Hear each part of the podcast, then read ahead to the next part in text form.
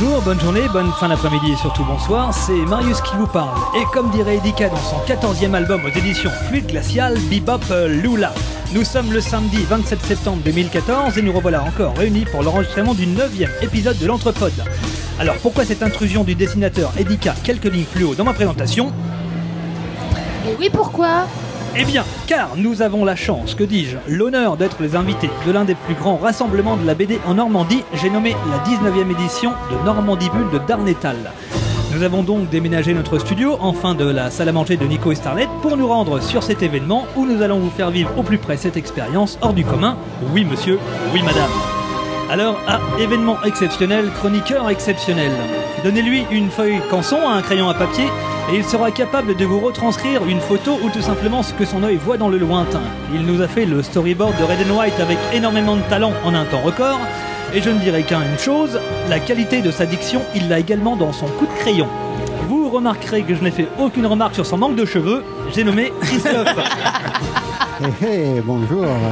Son nom peut rappeler des personnages de BD du siècle dernier, perchés entre Falbala et plongés dans une aventure de Snoopy, elle se fondrait dans le décor. Je la vois également en héroïque fantasy, femme guerrière, en habit rouge vif avec glaive incrusté d'émeraude, chevanchant son fidèle destrier au regard de Bresse prête à relever le défi. Eh bien, c'est à toi aujourd'hui. Montre-nous ce que tu as dans le ventre. J'ai nommé Didouille. Ouba, ouba Avec son style résolument rétro, il aurait pu être croqué dans les aventures de Black et Mortimer ou même sous les traits d'un reporter d'Europe Co. Je l'aurais bien vu au volant d'une Panhard, aux côtés de Tintin, arpenter les rues de Paris en croisant de jeunes midinettes en robe bouffante. Style 1960, mais non, il est ici avec nous, j'ai nommé Freddy. C'est Milou.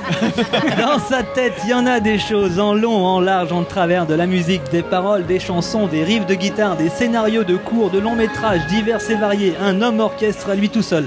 Alors allez imaginer si en plus de tout ça, il s'était mis à faire de la BD. Mais je ne dis pas qu'avec le coup de crayon de Christophe, ces deux-là en seraient largement capables. J'ai nommé Mister Lulu. Glop glop. que des Si, onomatopées. euh, si elle avait été héroïne de BD, je l'aurais vue en Yoko Tsuno prête à monter dans une navette spatiale, ou encore sous les traits d'une sécotine croisant les affaires mystérieuses de Spirou et Fantasio dans le village de Champignac. Mais non, les enfants, la vaisselle, le repassage, le chat qui s'échappe boulevard du Boulingrin avant de passer chez le veto, c'est ça son quotidien. Alors pour changer son ordinaire, elle est avec nous encore aujourd'hui, j'ai nommé Starlet. Merci, madame.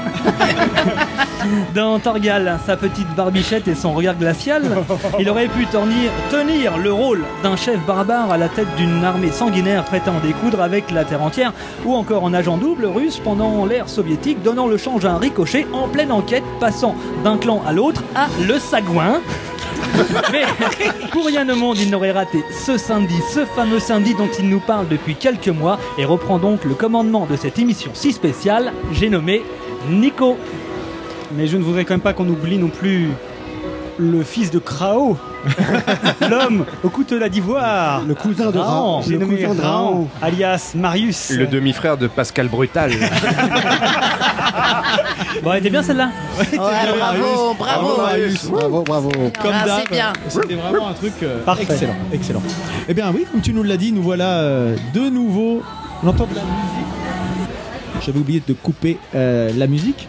Donc nous voilà euh, de nouveau autour du micro. Oui, ça craque un petit peu pour nous, mais on espère que le son sera sera bon pour vous. Alors moi, je me perds dans mes papiers. C'est le soleil normand. On peut peut-être raconter un petit peu où on est, comment ça se passe. C'est ce que j'allais faire. Pourquoi les gens ils nous regardent de partout Et donc cette fois, nous, nous sortons un petit peu de, de notre zone de confort, comme l'a dit Marius. On n'est plus autour de, la, de notre table de, de salle à manger, mais nous avons le privilège de pouvoir enregistrer en public. Vous l'entendez peut-être un petit peu derrière nous, dans le cadre du 19e festival de la BD euh, Normandie Bulle, organisé dans la ville de Darnétal, en périphérie de notre bonne vieille ville de Rouen. Donc mine de rien, ça nous met un petit peu la pression. Euh, parce que ça change pas mal de choses, mais on espère que l'expérience pour vous restera la même. Euh, on rentrera un petit peu plus dans le détail euh, du festival et des événements associés tout à l'heure dans le cours de l'émission. Donc je voulais aussi mentionner en, en préambule euh, que pour cet enregistrement et depuis le début de la journée, euh, nous sommes accompagnés, ou on, les voit plus passer, ils sont un petit peu autonomes, euh, de Priscilla, Ludovic et Maxime, trois jeunes de la ville de Darnétal qui veulent se lancer dans, dans l'aventure de la web radio et des podcasts. Donc on mettra un peu le lien de leur, de leur radio sur le, sur le billet du blog, dans le cadre d'une association Solidart pour la promotion et la création d'œuvres artistiques. Donc, voilà, ils nous, ils font un petit peu de, de, de petits, de petites balades dans les, dans les allées du festival. Re- micro-trottoirs. des micro-trottoirs. Là, Je cherchais mes mots. Merci Freddy. Donc pour prendre un petit peu l'ambiance, euh, reprendre les, recueillir les, les impressions des festivaliers qui sont là euh, autour, de, autour de nous. Donc on disséminera ces, ces petits sujets euh, au fur et à mesure de l'épisode. Donc dans cet enregistrement, nous n'accueillons pas un invité en particulier. Nous espérons en avoir plusieurs euh, autour de cette table en fait, euh, qui se relayeront au micro en fonction des différentes disponibilités. On s'adaptera euh, puisque la priorité c'est quand même aux, aux invités, mais on ne désespère pas d'avoir quelques, quelques pointures. Bon, Je pense- J'espère qu'on aura Steve Baker. Moi, je suis sûr qu'on va l'avoir. Ah, Ouais, mais- Alors c'est un pari, c'est un pari un peu fou quand même, Christophe. Mais bon, euh, Oui, oui, mais euh, si tu veux, je suis un peu médium et euh, je lis dans l'avenir. Et Je pense qu'il sera là. Je suis même sûr. je Vraiment, fais confiance à ton plaisir de le voir, la ouais. méthode Coué, Christophe se convainc. Il a, T'allumes mon billet sur euh, Enfin, ça marche pas hier tout où le temps. Van, hein. Van Ham disait le seul échec dans la vie, c'est de ne rien essayer par peur de l'échec. Tout à fait. C'est ça. J'aime bien quand J'aime tu bien parles cette comme phrase, ça. en fait. C'est beau quand tu parles comme ça. J'aime bien. Bref. Donc au sommaire de ce numéro qui peut être chamboulé à tout moment en fonction des imprévus et des disponibilités, des disponibilités de chacun. Un petit retour sur les épisodes précédents, un- peut-être un peu différent de ce qu'on a l'habitude de faire. Euh, ensuite une rubrique à braque dans laquelle on présentera un focus sur des sujets spécifiques. Alors tout ça c'est pareil, hein, ça dépendra si on a le temps euh, ou pas, hein, mais euh, priorité au direct, priorité aux invités. Euh, donc nous échangerons avec ces invités. Freddy nous a peut-être préparé un petit quiz, je ne sais pas. Absolument. Oh là Ah, là. bah si on joue, hein, on va Il est, prendre il est- le il est temps fort ce jouer, Freddy quand parce même, qu'il a hein. réussi à se libérer Euh, dans son agenda hyper chargé. Un quiz spécial BD, j'imagine. Alors, je garde un petit peu le secret. Il y a un lien avec la BD. Super. Bah écoute, étonnant. ça, teasing, teasing. Teasing, teasing. Starlet euh, a fait un test pour nous. Qui ne marche pas. je- Non mais je crois qu'elle a changé son test. changé en fait. encore en cours de Elle a route changé en son fait. test. C'était trop foireux. Et puis nous finirons comme d'habitude par nos coups de cœur et nos coups de gueule. Donc on espère que tout va bien se passer, que la qualité sonore sera au rendez-vous. euh, car même si on expérimente, on va continuer de le faire dans la bonne humeur. Et puis bien sûr, vous n'y couperez pas, vous pourrez continuer l'écoute jusqu'à la fin du générique puisque Mister Lulu nous a présenté, va nous présenter une nouvelle œuvre issue de son panthéon. personnel. Exactement. Et qui, n'est- qui est effectivement, qui sera, vous verrez bien, en lien avec le festival, la BD, en fait, la ligne belge, on va dire. Ok, très bien. Bah, Freddy, Ouais, non, je vous ai juste ajouté pour nos auditeurs qui, qui sont pas là sur place, mais faut dire qu'on a un super endroit. On a un Oui. stand pour nous, un stand de l'entrepode qui est dans le passage à l'entrée. oui. Dans Euh, on est en passage, face oui, enfin. du stand UNICEF. Près des Euh, toilettes. Près des toilettes. et- Non, non, carrément pas. On a une bonne visibilité. C'est génial. Et finalement, on est euh, comme à la maison parce qu'on se retrouve autour de la table. On est, moi j'ai toujours Marius à ma gauche. Ouais. Moi, je à ma. Il a un peu insisté. Hein.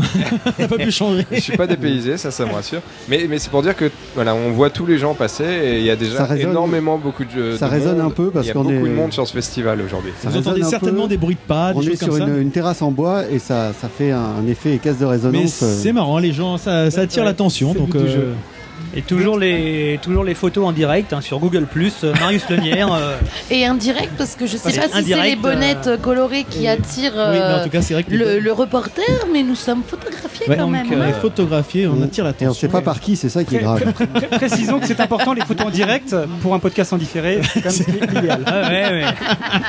C'est Voilà. quand, c'est Marius- dit que je me suis dit, j'ai dit Marius, encore une premier sur la com. L'actualité en temps réel. Et ben, je vous propose de passer tout de suite bah, au retour sur les épisodes précédents. Résumé de l'épisode précédent.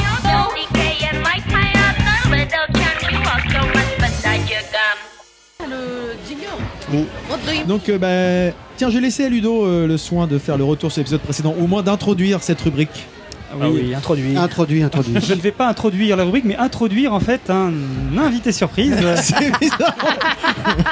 Oh, on pourrait l'introduire après. oh, mais oui. Oh, bah, je pense que tu auras vraiment envie d'introduire après ce qui va t'arriver dans la tête. Les enfants, allez vous coucher. Si vous Le nous pauvre, le pauvre garçon. Alors, euh, Il sait peindre avec son anus, c'est pour ça qu'il est introduit.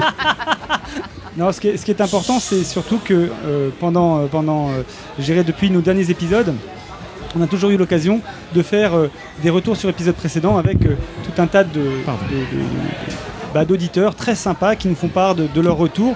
généralement par mail, euh, par podcast, sur, le, sur Facebook, etc. Eh bien, il se trouve que euh, on a aujourd'hui avec nous euh, un auditeur en chair et en os à notre table. Waouh Tout à fait. Alors, on- je, vais, je vais lui demander de se présenter. Je crois que c'est Jean-Robert euh, Frégin, si je ne me trompe. hein. Oui, bonjour. Bonjour, monsieur Jean-Robert Frégin. oui. Alors, Jean-Robert. euh, monsieur Jean-Robert Frégin, euh, donc, euh, est, un, est un auditeur assidu de l'Entrepode, si je ne m'abuse. Vous vous abusez un peu, mais Et, Georges, rassurez-moi, vous seriez pas un peu en train de me prendre pour un con des fois. alors, donc, euh, Jean-Robert est ici car euh, Jean-Robert a écouté, je dirais, disséqué les deux derniers épisodes euh, de l'Entrepode, à savoir l'épisode bilan et euh, l'épisode hors série Kenkyu, grosso modo. Ah, la hein. chance. Enfin, Jean-Robert corrigera si, si, si je fais une erreur. Et il est là pour eh bien, nous faire lui-même le retour sur ces épisodes précédents. Jean-Robert, je me permets de vous passer la parole. bonjour donc, bonjour à tous. Bonjour. Bonjour Jean-Robert. Bonjour, vous pouvez m'appeler JR. Oh, ça me paraît un petit peu déplacé, mais. Allez-y, allez-y. En tant que, comme le disait Ludovic, hein, en tant que 250e auditeur ayant téléchargé l'Entrepode, euh, il m'est offert l'insigne privilège de venir chroniquer le, le hors-série du 27 août de cette, euh, comment dire, euh, de cette émission. Hein. En, en même temps, 250, euh, je demande à voir. hein. Euh, Bah, si nous je- aussi, mais vous en êtes la preuve vivante, visiblement. C'est- C'est pas vous qui avez téléchargé 250 Non, fois mais j'en étais venu à la conclusion que si j'enlevais les parents, enfants et animaux de compagnie, je pensais être tout au plus le 12e. Ça doit être un peu pas loin. bah, Marius est un manouche, donc il a une grande famille. J'y reviendrai, j'y reviendrai. Puis vous comprendrez mieux mon embarras quand vous saurez que je n'étais pas volontaire à la base pour me livrer à cet exercice. Je voulais initialement télécharger le podcast de l'entrepôt, qui est un magasin, de meubles, si avenue Jean Rondeau à Rouen. On, peut y écouter des rubriques plus enrichissantes les unes que les autres. hein. Les conseils de Sylvain et Kamel pour monter des meubles, euh, ceux de Nathalie pour choisir les essences forestières à la mode, et, et la rubrique high-tech de Stéphane. Euh, tech comme le bois. Parce qu'ils aiment les jeux de mots aussi à l'entrepôt. Donc c'est donc par hasard que je me retrouve à écouter l'entrepode. Euh, spécial dépôt Le de bilan. fait bien les choses. Dépôt de bilan. Spécial dépôt de bilan. Spécial dépôt de bilan. Eh, Pas surprenant hein, si on jette un coup d'œil rapide à la durée des épisodes précédents, compris entre 3h25 et 5h40 de mémoire. Bon, à leur décharge, s'agissant de la longueur, hein, le dépôt de bilan arrive au mauvais moment. Vous étiez sur la bonne voie en matière de montage, Nicolas. Oui, c'est moi. c'est moi. vous Enchanté. c'est moi. Enchanté, euh, JR. M- même si sur 1h30, il restait encore 15 bonnes minutes de blanc et de rires alcoolisés. Ah, vous êtes trompé, là, c'est pas nous. Euh, Soit la longueur, ça n'est pas grave si le fond est là, me direz-vous. Hein Sauf qu'en l'espèce, le fond, si je peux On garantir qu'il est touche le fond. ouais, ça- Et, et vous me coupez l'herbe sous le pied. Oh, merde, parce que si je peux garantir qu'il était là, c'est uniquement parce que les chroniqueurs l'ont touché durant l'émission.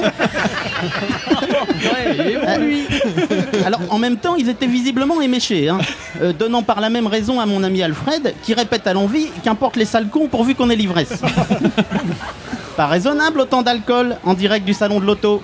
Euh, JR, je me permets, si vous vous appelez JR, il faut dire aussi qu'on a quelques Swellen euh, autour de la table. Je m'en étais, je m'en étais rendu compte. Il, il- il n'est pas raisonnable, et vous faites bien d'en parler, de boire autant d'alcool en direct du salon de l'auto. Autosatisfaction, autocongratulation, autopromotion. Et je ne parle pas du public reportage sur Kenkyu de début septembre. Pardonnez-moi, j'ai la gorge sèche. Il, il doit bien vous rester un peu de jus de CD avec tout ce que vous avez pressé. Non, je dois vous reconnaître à l'écoute du bilan un panel très varié d'invités. À tout d'abord un homme charmant qui tient à Rouen une librairie qui a un nom de bordel. C'est- pas un beau nom pour un lupanard, le rêve de l'escalier Euh, Le meilleur moment en amour, comme disait Clémenceau. Alors le bouquiniste était présent sur le plateau et une chroniqueuse visiblement pompette et énamourée. Euh, sorte sorte d'Annie Cordy sous acide. Didouille. C'est vous? Oui, c'est moi, JR. Enchanté Enchanté, JR. Donc vous nous, promiez- vous nous promettiez, je cite, qu'il vend du rêve. Bon bah du coup moi je suis allé dans sa boutique. Ça tombe bien, j'étais à la recherche d'un rêve érotique géronto cinéphilo lesbien avec Audrey Byrne jeune et Brigitte Bardot aujourd'hui. Eh ben en fait, il s'avère que Monsieur Rêve, le libraire, contre toute attente, eh ben il vend des livres. Alors, les autres invités de l'année écoulée, eh bien, les grosses têtes avaient Olivier de Carsozon, l'entrepode à Jean-Édouard Criquilloche. Un marin au nom improbable qui a participé, au transit Brave Jacques. Alors deux autres invités, deux frères, les Valentins, auteurs de BD, qui n'avaient pas eu le courage de s'infliger une nouvelle émission et s'étaient élégamment fait porter pâle. Ils avaient tiré à la courte paille et le perdant a dû se fendre d'un message enregistré depuis son lieu de villégiature. Un autre invité marquant de l'année, un garçon qui a la manie de raconter à quiconque lui prête un peu d'attention ses vacances au Chili. Un, un- peu comme une soirée diapo, mais sans diapo. C'est vous dire l'abîme d'ennui. Hein Alors moi je suis allé à Arcachon cet été. Je peux être invité pour en parler? Et cerise confite en boîte sur le gâteau.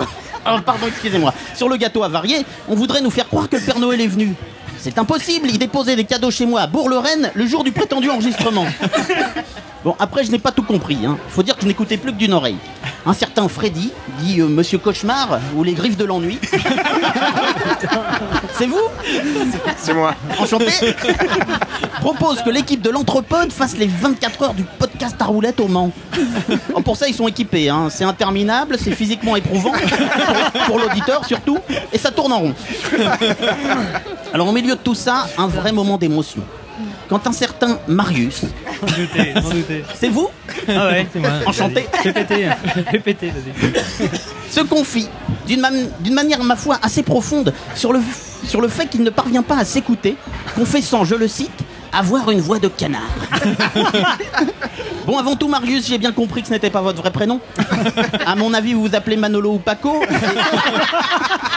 Et on vous oblige ici, au même titre qu'un Karim, qu'on contraint à s'appeler François sur une plateforme téléphonique d'opérateur internet, à vous affubler d'un prénom radiophoniquement correct, permettant d'oublier vos origines manouches, origines auxquelles certains des autres chroniqueurs n'ont pourtant de cesse de vous ramener à chaque instant.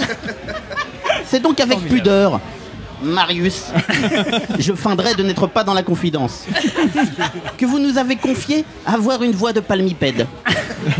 Permettez que je m'inscrive en faux, Marius. D'ailleurs, il se trouve que j'ai parmi mes amis quelqu'un que j'ai connu dans une autre vie à Marne-la-Vallée. Lorsqu'il a su que je vous croiserais ici, il a tenu à enregistrer un message d'encouragement à votre attention. Oh. Salut, Marius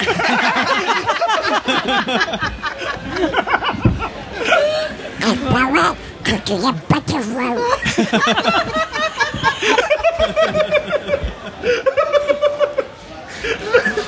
Ah, c'est bon. Mario Potter, c'est douce, c'est joie, c'est malheureux, c'est harmonieux.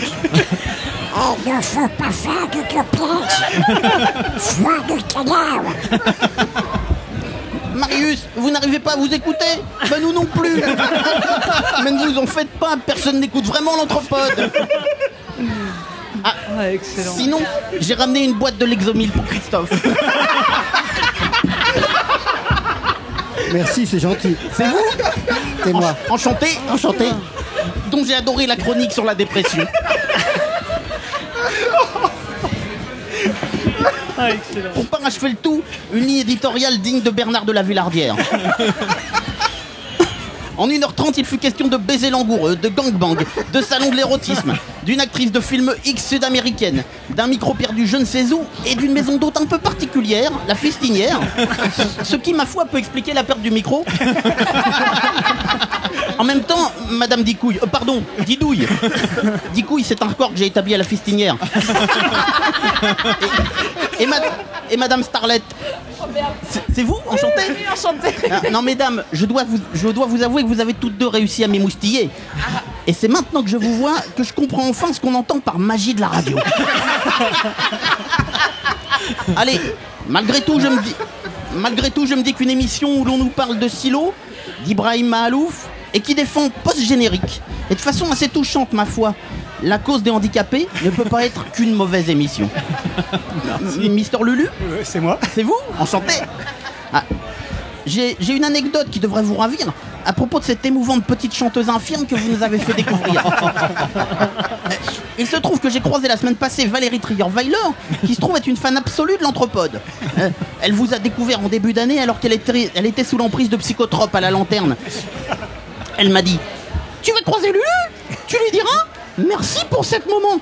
Tu veux dire merci pour ce moment, Valérie Là, elle s'emporte. Vas-y, fais comme François, dis que je suis conne, traîne-moi plus batteur. Elle est un peu tendue ces temps-ci, Valérie. Oui, tu ne m'as pas laissé finir. Tu diras à Lulu, merci pour cette môme handicapée. Euh, Au fait, avez-vous écouté la face A de ce magnifique opus de Polo de Domois que Monsieur Rêve et vous nous avez fait découvrir? Il s'intitule Le rapt d'un enfant. Le rapt d'un enfant, C'est c'est vrai.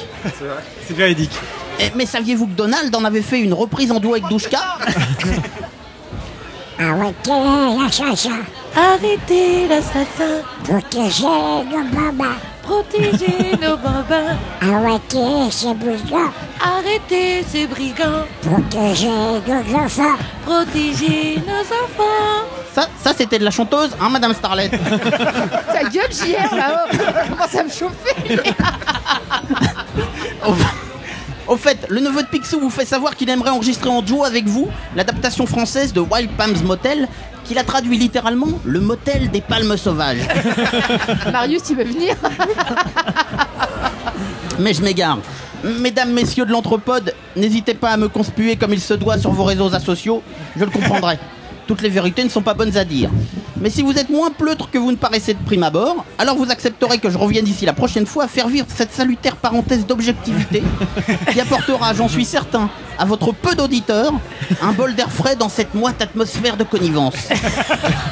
Dussé-je alors faire l'effort de m'infliger dans son intégralité, et donc cette fois avant montage, votre émission de ce jour Euh, Bonne émission malgré tout, et bon courage à vos auditeurs Bravo, bravo, bravo. Ah, ça, c'était. euh, Là, bravo.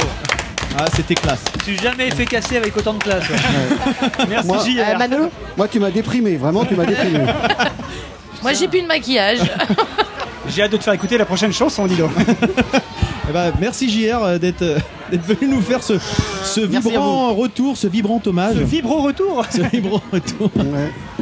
C'était. Nous avons Benjamin Adam qui nous fait le Ah, plaisir de. À la Yeah. Ça On enchaîne s'enchaîne. dans la foulée. Et donc, comme on disait tout à l'heure, nous allons euh, avoir le cours de notre émission qui sera certainement euh, un petit peu euh, différent de, de- de notre habitude, puisque là, bah, nous avons la chance d'avoir un, un auteur, dessiné illustrateur, qui se joint à nous euh, dans le cadre du festival, puisqu'il a, il expose ou il, euh, non, tu dédicaces peut-être?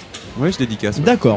Bah, je vais laisser à Freddy le, le soin de, de présenter, puisque vous êtes déjà rencontrés euh, hier. Absolument, j'ai rencontré Benjamin hier au Grand Nulle Part, il était en séance de dédicace avec euh, Sylvain Lapoix. C'est bien ça Ouais, c'est bien ça. Ouais, ouais. c'était avec Sylvain. Il dédicaçait euh, son livre, tu vas avoir l'occasion de nous en parler, mais aussi la revue dessinée numéro 5, à laquelle il a collaboré sur un sujet euh, euh, assez difficile, assez complexe, il va nous en parler aussi, qui se trouve être les empreintes toxiques, contractées par plusieurs collectivités en France. Et il a dû se plonger un petit peu dans le, le sujet pour pouvoir dessiner au plus près de- de- des attentes aussi de, la scénariste du sujet. Euh, Benjamin, on va peut-être parler, euh, commencer par l'actualité, par la, sortie de la revue dessinée numéro 5. Euh, je le disais à l'instant, tu as dessiné pour le sujet des empreintes toxiques. Euh, comment on aborde un sujet comme celui-là? Est-ce que tu étais au fait de, cette actualité-là? Ben, J'en avais entendu parler à la radio, à la radio, dans les journaux. Mais je pense comme pas mal de monde, tout en ayant saisi le côté potentiellement scandaleux du truc, j'avais pas saisi évidemment loin de là tous les tenants et aboutissants du, du sujet quoi. Donc comment on aborde un sujet comme ça? Ben, Déjà, moi j'ai eu la chance donc de travailler avec Catherine Legal qui est euh, Qui est pour le coup une vraie spécialiste du pour sujet. le coup, une vraie spécialiste, une vraie passionnée, voire une, euh, un peu une, Une experte. Une experte, une Oui. toxico des empreintes toxiques, hein, on peut le dire. Parce que ça fait, euh, je pense, bien 3-4 ans quoi, qu'elle qu'elle baigne euh, dans ce milieu-là. Euh, elle a commencé, elle, elle travaille pour euh, différents médias, notamment, je crois, le, bah, pour l'IB, pour la Gazette des communes aussi, dans le, dans le, Mm. voilà.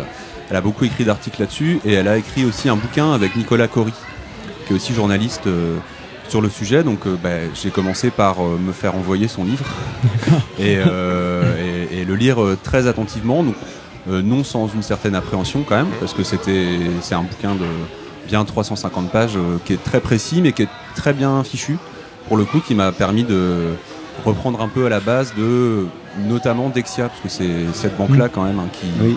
qui est la première à avoir euh, peut-être inventé ce type d'emprunt. Et bon, il m'a fallu, je pense, bien euh, deux semaines de bachotage avant de pouvoir, ne serait-ce que commencer à parler du sujet avec elle. quoi. Très bien. On va pas refaire la définition ici au micro de ce qu'est un emprunt toxique. Je vous renvoie à la revue dessinée puisque c'est très bien expliqué. J'ai eu le temps de le lire euh, euh, avant de venir, de- depuis hier soir. Et euh, nous, ce qui nous intéressait aussi à l'entrepote, c'était de savoir comment on collaborait avec la revue dessinée. C'est une revue sur laquelle on, pour laquelle on parle depuis le début, depuis le numéro 1 pour le coup, à ce micro. Et voilà, on est assez fasciné par tout ce qui se passe, tout ce qu'on peut lire dedans, et on est assez curieux. Et là, on t'a attrapé comme ça, c'est l'occasion pour nous de, découvrir un petit peu les coulisses et de, bah, comment, comment ça se passe quand on travaille avec la revue dessinée? Est-ce que c'est quelqu'un qui t'appelle? Est-ce que euh, c'est toi qui as fait acte de candidature? Est-ce que tu as rencontré une scénariste? Comment, ça se passe? Je pense que tous les cas de figure sont un peu possibles. Moi, en l'occurrence, euh, quand le premier numéro a commencé à être en préparation, euh, avec l'entourage d'auteurs, avec les réseaux sociaux, Internet et tout, j'ai je suis vite tombé dessus et je me suis rapidement dit ah ben ça ça, ça a l'air intéressant. Il se trouve que j'avais fait un, un petit documentaire en bande dessinée euh, dans un collectif qui s'appelle Les Désobéisseurs, euh, édité par Vite Cocagne, euh, petite maison d'édition nantaise, euh, qui était donc euh, consacré aux désobéisseurs du service public en général. Euh, donc c'était même par rapport à ces 40 pages là dans la revue, c'était un tout petit truc, ça faisait 10 pages. Et j'avais été euh, voilà, m'entretenir avec un, un instit d'une école à Sainte-Lumine de Clisson près de Nantes qui avait euh, bah, lutté contre plusieurs réformes dans l'éducation menées par les gouvernements de Sarkozy et euh, qui avait beaucoup de choses à en dire. Donc c'était une première approche. Moi, c'était la première fois que je travaillais en bande dessinée à partir du réel. Et je m'étais dit à ce moment-là, ah, bah, si j'avais l'occasion de recommencer, ce serait chouette. Donc la revue, je les ai contactés. Euh, Il y a eu plusieurs euh, sujets de discussion qui finalement ne sont pas euh, concrétisés tout de suite. Et quand Catherine Legal donc, leur a proposé ce sujet-là, on était en discussion depuis quelques mois, donc ils m'ont juste posé la question est-ce que tu as déjà entendu parler des emprunts toxiques? Est-ce que tu as envie d'en savoir plus? Est-ce que ça t'intéresse? Le, le choix du sujet, tu dis en fait, il se fait par la rue, la bande dessinée. En fait, comment ça se passe par la rue dessinée? C'est-à-dire qui choisit le sujet, qui le retient? Oui, c'est la revue. C'est une conférence de rédaction qui ouais. Décide. ouais. Alors après, je, je suis pas dans les, dans les arcanes de toutes les décisions, mais je pense qu'il y a des fois où dessinateurs et scénaristes se rencontrent avant pour et proposent proposer le un sujet projet Voilà, d'accord. ensemble. Dans, dans le, Christophe sur, sur le site, justement, on, on a la possibilité de, de- de laisser des, des sujets qu'on souhaiterait voir traités. Ouais. Euh, est-ce que, quand on a une idée de sujet, est-ce qu'il faut qu'il soit euh, hyper structuré et hyper documenté avant de le soumettre? Ou bien on a une idée de, de- de documentaire, enfin de, de, de- de sujet De à- soumettre, de reportage et, euh, et, euh, on laisse le, au journaliste le soin de, de- d'aller fouiller, veut, fouiller ce dossier pour le, l'étayer et ensuite euh, l'illustrer. Euh, je crois que ce, ce à quoi ils tiennent beaucoup, et ça tient à la façon dont la revue s'est montée, euh, c'est que c'est du reportage en bande dessinée, mais eux ils tiennent à ce qu'il y ait vraiment euh, une exigence journalistique derrière. Donc euh, je crois qu'une des choses qu'ils disent le plus aux gens qui leur proposent des sujets, c'est de, de préciser leur angle. D'accord. tomber sur des sujets qui sont menés par des gens qui, quelque part, savent ce qu'ils veulent dire. Oui. D'accord. Donc en fait, il faut quand même arriver avec un, quelque chose d'un peu approfondi, un peu structuré, euh, quitte peut-être à, à le retravailler après, quoi. Ah bah je suppose, ouais. Ouais, ouais. ouais. Après, ils travaillent euh, principalement avec des journalistes de métier, mais euh, Non, c'est- parce que je faisais le parallèle, puisqu'il laisse euh, au lecteur la possibilité de proposer des sujets. Donc par définition, les lecteurs, ils sont pas forcément, ouais. euh, ils n'ont pas forcément cette euh, Connaissance, euh, ouais, cette cette connaissance, ce, ce journalisme d'investigation, ils l'ont pas forcément. Je parle pour moi. Ouais. Mais par contre, il y a des sujets que j'aimerais bien voir traités. Mais je sais que pour le coup, il y a les deux. Il y a euh, sur euh, depuis plusieurs numéros, il y a euh, des sujets sur les sur des mouvements euh, nationalistes Oui. dans toute l'Europe. Oui. Et je sais pas s'il y en a un qui a été amené par un journaliste au début, mais en tout cas là, c'est clair que c'est de leur initiative qu'ils ont été chercher des journalistes en leur, de- en D'accord. leur disant voilà, on voudrait bien parler de ça. Est-ce qu'il y a un pays où Aube dorée, par exemple, qui a été traité dans le, précédent, tome ouais. 4. Ouais. Ouais, puis là dans le dernier, il y a un sujet sur l'indépendance de l'Écosse. Mm, D'accord. Tout à fait. Oui. Et, et alors, du coup, quand on te propose de, de collaborer, de traiter les emprunts toxiques, quand tu es illustrateur, tu te dis mince, comment je vais pouvoir euh, traiter ça? Comment je vais dessiner ça? Ou au contraire, tu te dis ah, c'est un beau challenge, je vais, je vais m'y plonger euh, avec beaucoup de- d'excitation. Je sais pas comment tu, Euh, tu ben, ça. un petit peu les deux quoi. Après ils me l'ont présenté tout de suite en me disant euh, c'est sûr que c'est un sujet pas facile, c'est l'économie, il y a, il y a tout un côté Et puis politique c'est étalé en, en années, c'est Ouais. voulu cette notion de chronologie. En fait, il y a un dessin, qui, il y a un repère et après euh, on explique. euh, Enfin, Ben, on ça a- fait très chronologique dans, dans l'idée de, de bien, bien comprendre les choses, les étapes. euh. En fait, on était, enfin Catherine était très consciente à la base, parce qu'elle le, elle le voit euh, tous les jours avec les gens avec qui elle travaille, que c'est un sujet qui est pas facile euh, à aborder, ne serait-ce que pour suivre l'actualité, il y a plein de prérequis. quoi. Et donc euh, c'est tout de suite le- un souci qu'elle avait de qu'on puisse quand même retracer le, au- du mieux possible euh, l'historique de ces emprunts-là, euh, au-delà du fonctionnement même et de l'actualité, quoi. Mais qu'on puisse un peu voir euh, finalement bah, par qui ça a été imaginé, pourquoi, Oui, qui en ça. retire quelque chose au final. Et par rapport à ton style euh, personnel, est-ce que le fait de, de- du coup, de devoir cette fois-ci travailler à partir de- du réel, D'avoir la contrainte. la contrainte, de la contrainte du réel, est-ce que ça change fondamentalement? Est-ce que tu as une approche différente au niveau de ton style? Ou est-ce que finalement pas tant que ça? Moi, j'ai, par rapport à, à mon travail en général, euh, de toute façon, je suis quand même pas super loin d'une certaine forme de réalisme. Enfin, j'ai toujours des personnages qui sont assez ancrés au sol. J'aime bien la documentation, j'aime bien plonger dans des époques ou des milieux que je connais pas. Donc pas des masses. Après, là où c'était particulier, c'est qu'effectivement, il y a dans le sujet là tout un tas de euh, bah, de passages qui étaient effectivement des petits défis d'illustrateurs, puisqu'on est dans une narration euh, un peu en voix off. Et à côté de ça, il faut réussir à faire vivre et à rythmer euh, bah, des formules mathématiques et, euh, Et des logiques de banquier. Quoi. ouais. Capter le lecteur, a J'ai vu que tu utilisais le- beaucoup l'image de l'animal. Il y avait le chat, le chien, le poisson. C'est voulu aussi pour euh, donner un côté ludique à un sujet qui est pas facile? Bah, c'est une volonté de ta part? Disons que j'étais euh, de toute façon confronté à euh, une, une partie de, enfin un bout de chapitre euh, qui était censé parler euh, des prêts à taux fixe et des prêts à taux variable. Donc euh, j'étais forcé de trouver des solutions un peu métaphoriques et imagées pour que ça reste de la bande dessinée, quoi. Pour que ce soit pas un organigramme ou un tableau. Quoi. Oui. Il faut quand même qu'il y ait une histoire et une trame, enfin quelque chose quoi. Bah, c'est ça, C'est ouais. l'intérêt justement du, Et pour le du coup, support. pour le coup, enfin, je donne mon avis puisque j'ai lu le, le- le reportage. Du coup, on comprend bien et c'est c'est pas ennuyeux à lire. Contrairement à un article Oui. qui traiterait euh, plus de texte. et puis qui, qui, qui- Oui, non, je suis tout à fait Ouais. d'accord. Pas très digeste, ouais. Ouais, En fait. complètement. C'est le sujet qui veut ça Ouais. en fait. hein, Et pas- c'est quoi les répercussions de ce genre de reportage? Parce que j'imagine que ça doit.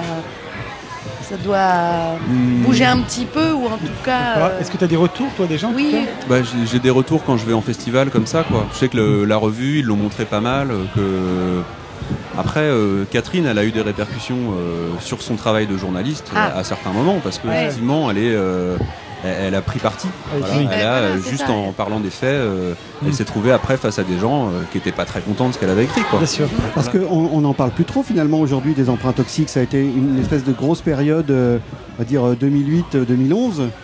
Et puis, euh, puis petit à petit, on a l'impression que. Bah, une info chasse l'autre, hein, c'est un peu Voilà. Euh, c'est ce que j'allais dire ouais. Mais Or que finalement, il y a euh, encore des, euh, des collectivités qui, qui payent aujourd'hui. quoi. Bah, bien sûr, et puis en plus il y a une actualité qui est super brûlante quoi. Tout à fait. Quand on a terminé le sujet, c'était euh, au tout début du mois de juillet.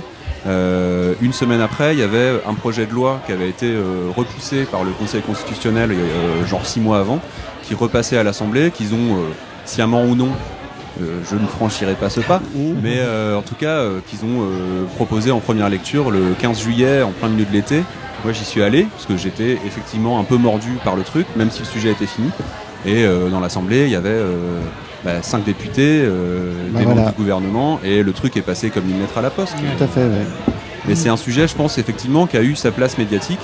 Euh, puis bah, le temps est passé, il y a d'autres sujets. Parce que De- Dexia a été euh, démantelé finalement. euh. Ouais, ouais, Dexia a été démantelé, mais le, en fait, le, bon, ce qui reste de, de, de dettes à payer, c'est plus directement dans la poche que ça va, mais euh, bon, il faudrait lire le sujet. Là, en plus, je, je, je commence à, être- à en être un petit peu sorti. hein, mais, Ah ouais. euh, au final, il y a un conflit maintenant qui se passe entre les intérêts de l'État qui a repris des passifs de ses emprunts et les intérêts des collectivités. L'État joue contre les collectivités aujourd'hui. D'accord. D'accord. Très bien. Euh, si, si tu es là aussi, euh, Benjamin, sur le Normandie Bulle, sur le, le festival, c'est aussi pour parler de ton livre euh, L'Artigue et Prévert. Euh, Est-ce que tu peux nous en dire deux mots Est-ce que ça, ça concerne les emprunts toxiques? A priori, pas du tout. Est-ce que tu peux nous le présenter? Non, il a besoin d'oxygène. Non, en plus, c'est un projet que j'ai fait avant. hein, mais- En plus. Euh, bah, c'est un livre qui est sorti au mois de mars euh, 2013. 2013, ouais. C'est un projet que j'ai traîné pendant pas mal de temps, euh, qui était un de mes projets de diplôme en 2007 et euh, voilà, qui a connu pas mal de réécriture. C'est euh, à chaque fois je dis pour la faire courte, mais on peut pas vraiment la faire courte. C'est on suit deux hommes qui sont épiciers dans le nord de la France dans les années 70, qui pour arrondir leur fin de mois vont chercher des clopes en Belgique, qui revendent en France, mais tout ça pour le compte de deux petites frappes locales. Et l'histoire commence quand, euh, dans la voiture qui leur sert d'habitude à aller chercher des clopes, ils trouvent un jeune homme en train d'agoniser, dans le coffre, plus exactement. Euh, donc ces deux types qui sont euh, un peu à la dèche, euh, qui sont prêts à franchir un peu la ligne pour euh, arrondir leur fin de mois, ne sont pas des brigands ou des tueurs pour autant. Donc ils prennent un peu peur, ils rendent la voiture en question à leur euh, commanditaire et ils vont se cacher dans la maison de famille de l'un d'entre eux. Et c'est là finalement que tout va se jouer, puisque euh, ils travaillent ensemble, ils vivent quasiment ensemble depuis plusieurs années, c'est un peu des amis d'enfance. Mais là, face à euh, cette situation qui change, cet environnement nouveau et ce danger qui plane, euh, bah, ils se rendent compte que ils n'ont pas du tout les mêmes objectifs. Il y en a un des deux qui a envie de régler l'histoire, qui est persuadé que c'est une espèce de malentendu, puis qui a l'épicerie de son père et son ex-femme et son gamin dans la ville d'origine, qui lui a envie de régler les choses. Et par contre, pour l'autre, c'est l'occasion jamais de plus jamais revenir. Voilà. Donc, Donc ça s'appelle L'Artigue et Prévert. La Pastèque, c'est la maison d'édition ouais, c'est ça. D'accord. Et alors, est-ce que juste une question, c'est tu es à la fois dessinateur et scénariste sur ce livre-là Ouais. Ou c'est ça, tu fais, le, tu, fais les, tu fais les deux Ouais, ouais. D'accord. D'accord. Avec Didouille, on a fouillé un peu ta bio et il y a des choses qui nous ont interpellés. Je te laisse. euh, Euh, non, il faut que tu me. Parce que là, comme on a vu beaucoup de gens, j'avoue que je. Pour sais- remettre dans le contexte. Oui, remets-moi dans le contexte. On avait vu le- la, la presse jeunesse notamment. Oui, oui, oui, oui, oui. oui. Bayard, presse. Oui. Faut le temps que ça vienne, Apparemment, tu sais, tu- c'est normal. Apparemment, tu, tu aurais travaillé pour euh, Bayard, parce que Bayard est à l'origine des Je sais lire, euh, ou Ouais, j'aime lire j'aime d'ailleurs. lire, euh, Okapi, etc. Okapi, Astrapi, tout ça. euh, et Ouais, comment ouais, ouais. on vient travailler avec eux? C'est parce qu'on leur propose des dessins ou alors euh, tu as proposé des, euh, une histoire euh, que tu avais illustrée et ils se sont dit pourquoi on la on, la, on l'éditerait pas je sais Non, pour le coup, euh, Bayard, mais comme euh, de manière générale, ce que je fais moi en, en presse ou en édition jeunesse, c'est vraiment plus un travail de commande. D'accord. Donc c'est plus, euh, ça passe par euh, montrer son book euh, dans des salons à Montreuil, euh, euh, au salon de la presse jeunesse. Et à partir d'une sorte d'échantillon de, de- voilà, de mon travail, euh, ils choisissent après de passer un coup de fil pour dire, bah voilà, on a une page de jeu, on a un récit, on a tel truc à illustrer, euh, on a ça comme délai, on a ça comme argent, est-ce que ça t'intéresse? D'accord. Ce qui nous a interpellé, en fait, c'était le grand écart Le grand entre écart, les voilà. sujets très sérieux dont tu, Et que moi, tu as traité suis- ces derniers temps dit, et cette, édition jeunesse. jeunesse. euh, Voilà. Mais après, il y, a y une chronologie aussi hein, qui, est, bon, qui devient. euh, Enfin, ça, ça devient de plus en plus lisible. La presse jeunesse, j'ai fait ça quand je suis sorti de l'école. euh, Ouais, c'est un parcours, quoi, en fait. Ben voilà, c'est ça. C'est j'ai- un parcours. Moi, j'ai un travail qui, c'est une chance, hein, me permet de, euh, voilà, de travailler dans vraiment différentes branches. Euh, en l'occurrence, en sortant de l'école, mon objectif c'était de vivre de mon dessin. Et la presse jeunesse en France, c'est très important. En édition aussi, il y a énormément de titres. Et c'est une façon de vivre de ce qu'on fait, d'apprendre des choses aussi, et de se confronter à le milieu professionnel euh, du dessin, quoi.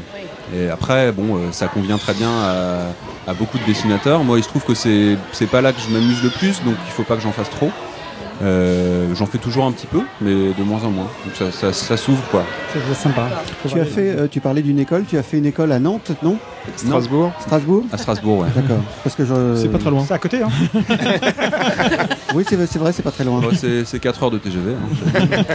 Non, Ah c'est non. pas- c'est parce qu'il y a aussi une, une école assez importante à Nantes. Euh, bah, Il y en a plein en fait à Nantes. Mais il y a, il y a plutôt des écoles privées quand même à Nantes. ça, ouais. Ouais, ouais, Après il y a des beaux-arts avec différentes sections, mais euh, les, les études que j'ai fait à Strasbourg, c'est les arts déco euh, en option illustration bande dessinée, donc c'est vraiment assez précis. Ah oui. Et, euh, et des sections comme ça, il y en a pas beaucoup en fait en France. Il y a, il y a les arts déco de Paris, qui- mais qui sont plus print, c'est un peu plus vague en fait. Ça va Mhm. dans plein de domaines, c'est du graphisme en même temps. de la typo, de l'illustration, tout est un peu mélangé c'est c'est plus Paris quoi.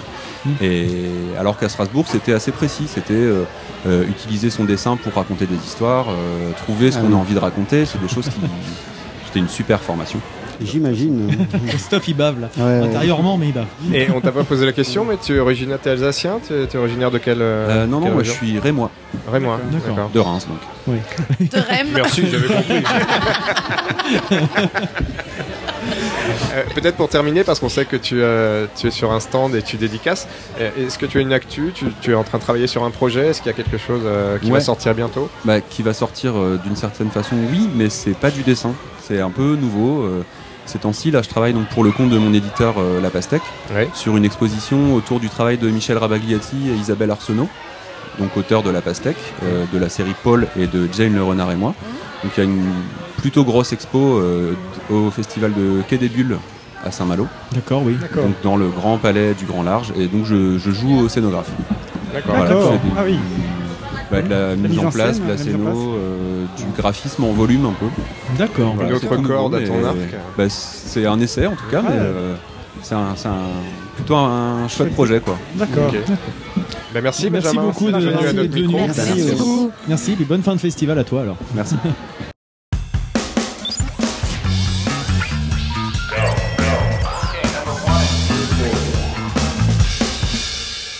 Et donc là, je vais laisser la parole à Freddy. Et un invité de marque, puisqu'il s'agit de Steve Baker. Euh, bonjour Steve, merci d'être euh, de passage à l'Anthropode. Bonjour, bah, c'est un plaisir à chaque fois de venir vous voir, c'est vraiment un grand plaisir. À chaque fois, parce que c'est vrai que Oh là. tu es venu, euh, dix C'est fois, la je crois. classe, c'est je la change de pseudo à chaque fois. Ouais, c'est ça, c'est ça. C'était l'invité c'est euh, récurrent. C'est toujours le même invité en, En même temps, il a jamais été là physiquement, mais il a quand même été là une bonne partie des, des épisodes. hein. C'est vrai que sans le savoir, t'étais là, parce qu'on a pas mal parlé de toi. Je euh, serai toujours dans vos cœurs. Et pas que là. Alors, c'est. Steve Baker, il est, il est à notre micro aujourd'hui. euh, C'est pour une raison euh, particulière, parce qu'on est au, au festival Normandie Bulle, et euh, c'est un petit peu ton domaine, hein, si je si je me trompe pas. Oui, je fais de la bande dessinée. C'est pas vrai. Mais la bande dessinée, mais qu'est-ce à dire Qu'est-ce à dire hein Je fais des bonnes bandes dessinées. Des bonnes Est-ce est-ce que tu peux nous, nous raconter ton, ton boulot, ton job, avec tes mots à toi Euh, C'est quoi ton boulot Parce Alors, qu'il bah, sait je- pas employer des vrais mots, c'est ça Prends, prends- prends le- prends le temps de chose. Moi, j'ai j'ai un vocabulaire très limité, je, je suis pas sûr d'y arriver. Bah oui, normalement, en plus, comme je fais de la BD, je parle en onomatopée. hein. voilà. De prendre- Voilà. Donc euh, je, je suis euh, bah, je suis assez je suis un auteur un peu complet, c'est-à-dire que je fais euh, je peux être scénariste, euh, illustrateur euh, et je suis aussi coloriste. Voilà, donc je peux tout faire si je veux, voilà. Donc Il est fort, ce Steve, il est fort. Ah, C'est beau ça. voilà. Tu as une prédilection en fait euh, Alors, euh, je dois avouer que je- si j'ai fait du scénario, c'était un peu contraint et forcé parce que je trouvais pas de scénariste et du coup, je me suis dit bon bah voilà, je vais essayer de raconter des trucs euh, qui qui me font rire, voilà, qui m'amusaient. Donc c'est comme ça que j'ai commencé à faire du. Un du petit problème. C'est le micro de Steve Baker qui merdouille. Parce que ça vous fait des bruits, vous? Moi j'entends, hein. Je- ça va Ouais, très bien. ça marche pas très, ça marche mieux là. Si, là, c'est Ah ouais, parfait. moi j'ai pas de soucis. C'est peut-être un- dans le casque le qu'il y pied. a un petit truc qui. Mais un pied en l'air et puis euh, le bras Ouais, comme ça. faut que je fasse antenne. Non, et normalement nous, on entend, on entend pas mal. Et Enfin, donc- moi j'ai pas de soucis. Pour, pour nos auditeurs On recoupera. qui ont peut-être lu euh, Steve Baker sans le savoir, puisqu'il est l'auteur notamment de La vie en slip, Exactement. Ah, qui- qui a tout un vraiment- programme. Un concept. qui, a cartonné. Hein, qui- combien de- d'exemplaires euh, C'est fou. Des fou. milliers, des en milliers, fait, on on peut même plus les compter. C'est ça. Hein Non. C'est pas mal alors. Il est aussi dernièrement l'auteur d'un livre dont on a parlé ici à l'Anthropode, Ah ouais. qui s'appelle Inoxydable. Inoxydable. Voilà, ça- oui, dans un registre tout à fait différent. Mais d'ailleurs, c'est un, un truc chouette. euh, Ça, c'est l'actu. Hein. ouais, l'actu, qui est- c'est sorti au mois d'avril, je crois, me semble. Oui, Oui, c'était ça. cette Au année. printemps. Au printemps. Ouais, c'était au printemps. et donc, euh, bah, c'est un truc chouette en bande dessinée, c'est qu'on peut éventuellement aborder euh, différents thèmes, euh, différents univers, ainsi de suite. Donc, j'étais pas seulement cantonné à l'humour et euh, à la vie en slip, euh, mais aussi à la. Enfin, j'avais des désirs d'aventure, en tout cas, de, de récits. euh, un peu décomplexés là, en l'occurrence euh, inoxydable, là, ça fait référence à plein de choses, euh, Très cinéma, série B. euh, très série B, voilà. Euh. Bah, c'est un album un peu popcorn en fait. Ouais. euh, voilà. Et Après, on tu- essaie d'avancer un peu des idées comme ça, mais Tu es euh, à l'origine du scénario ou tu as. Il y a un scénariste qui s'appelle Sébastien Floch. Voilà. Voilà, et du coup, on s'est mis d'accord. C'est lui qui a un peu écrit le truc, un peu sur mesure. euh, voilà, euh, on a mis les- au point les personnages ensemble, ainsi de suite, et euh, c'est lui qui a écrit tout l'album. Parce que tu disais à l'instant que tu étais en manque de scénariste ou de scénario. Oui, oui, oui, voilà. Et je, je me souviens aussi que. hum, Bah, de mon expérience, la vie en slip, c'était assez, c'est assez, assez exigeant en fait. C'est suis- sûr, vivre en slip, c'est très exigeant. Bah oui, ça demande une compagne assez tolérante. hein, donc, euh, voilà, même pour les interviews, c'est assez délicat. C'est sûr. Voilà, je vois pas mal de regards gênés là. Ou une, ou une compagne, Ah non. euh, ou une compagne un peu d'info aussi. Exactement. Et sur Inoxydable, on peut dire que c'est un projet de longue date? Oui, c'est un projet de longue date. En fait, il, est- il a été commencé il y a, on l'a commencé il y a assez longtemps. Euh, le- entre le moment où on l'a signé et on, même on a commencé à le faire parce qu'évidemment, il faut préparer un dossier, ainsi de suite, faire des pages pour présenter aux éditeurs. Entre le moment où on l'a préparé et au moment où il est sorti, euh, il y a eu six ans de passé. euh, Bon, faut dire que c'est un album de 100 pages aussi.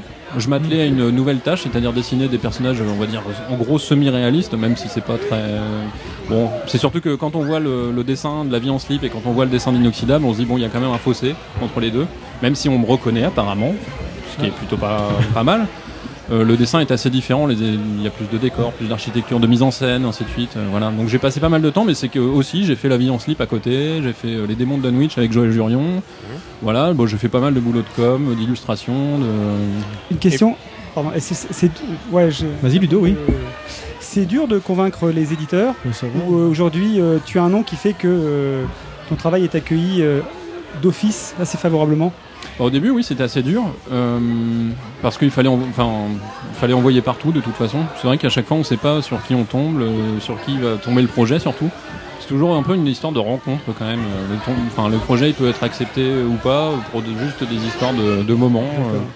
Mais euh, maintenant, je sais que j'ai plus d'adresses qu'avant, forcément.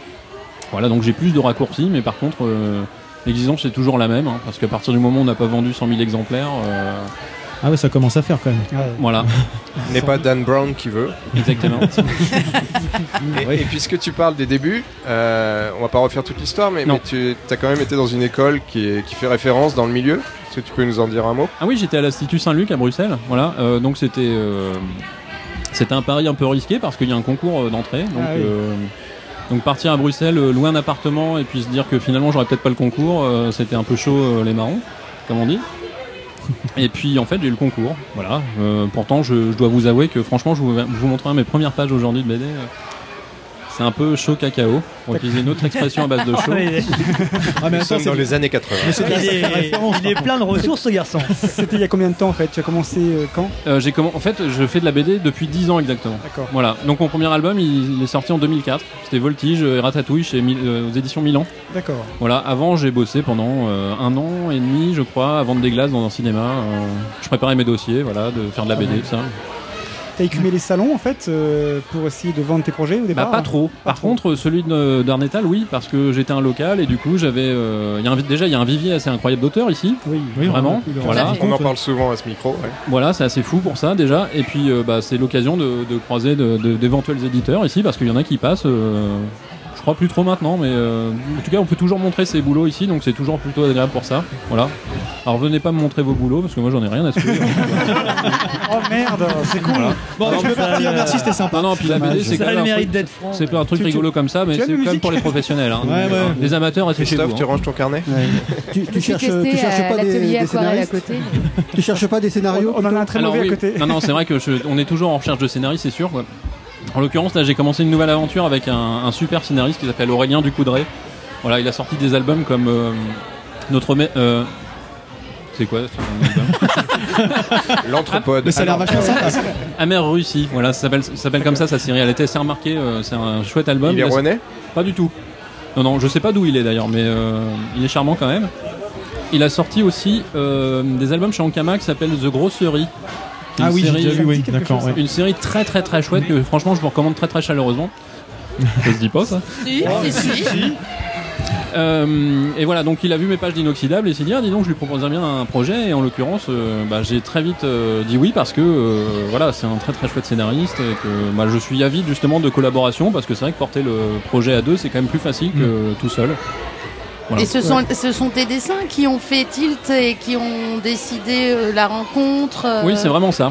Et euh, c'est mon ami Facebook qui a, qui a permis justement de. Ah, comme quoi. Facebook, c'est quand même sympa. hein. Ah là là. C'est bien Et- pratique, ouais. Ouais, ouais. Effectivement. Inoxydable, c'est un projet sur. euh, Enfin, vous avez déjà un plan de de carrière pour C'est un one-shot Ah, pas du ou tout, c'est un one shot.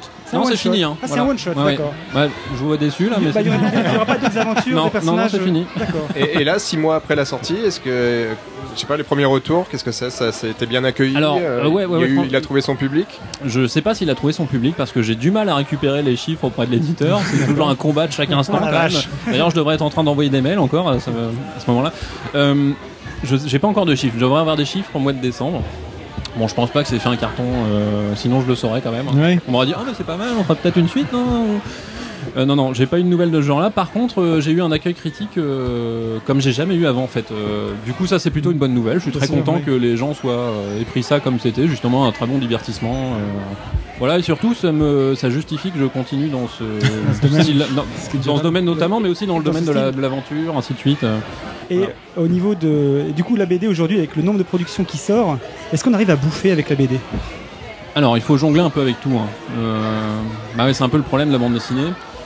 En général, les prix ont tendance à baisser. Voilà, j'ai des copains qui signent des albums pour, euh, pour 6000 euros, un 50 pages. Bon, voilà, on peut, on peut pas en vivre, mais ils font le choix de, bah, de faire autre chose en même temps ou Mm. de moins bien faire l'album, j'imagine. ou- Voilà, moi pour l'instant, je me bats justement pour euh, essayer de garder mes prix.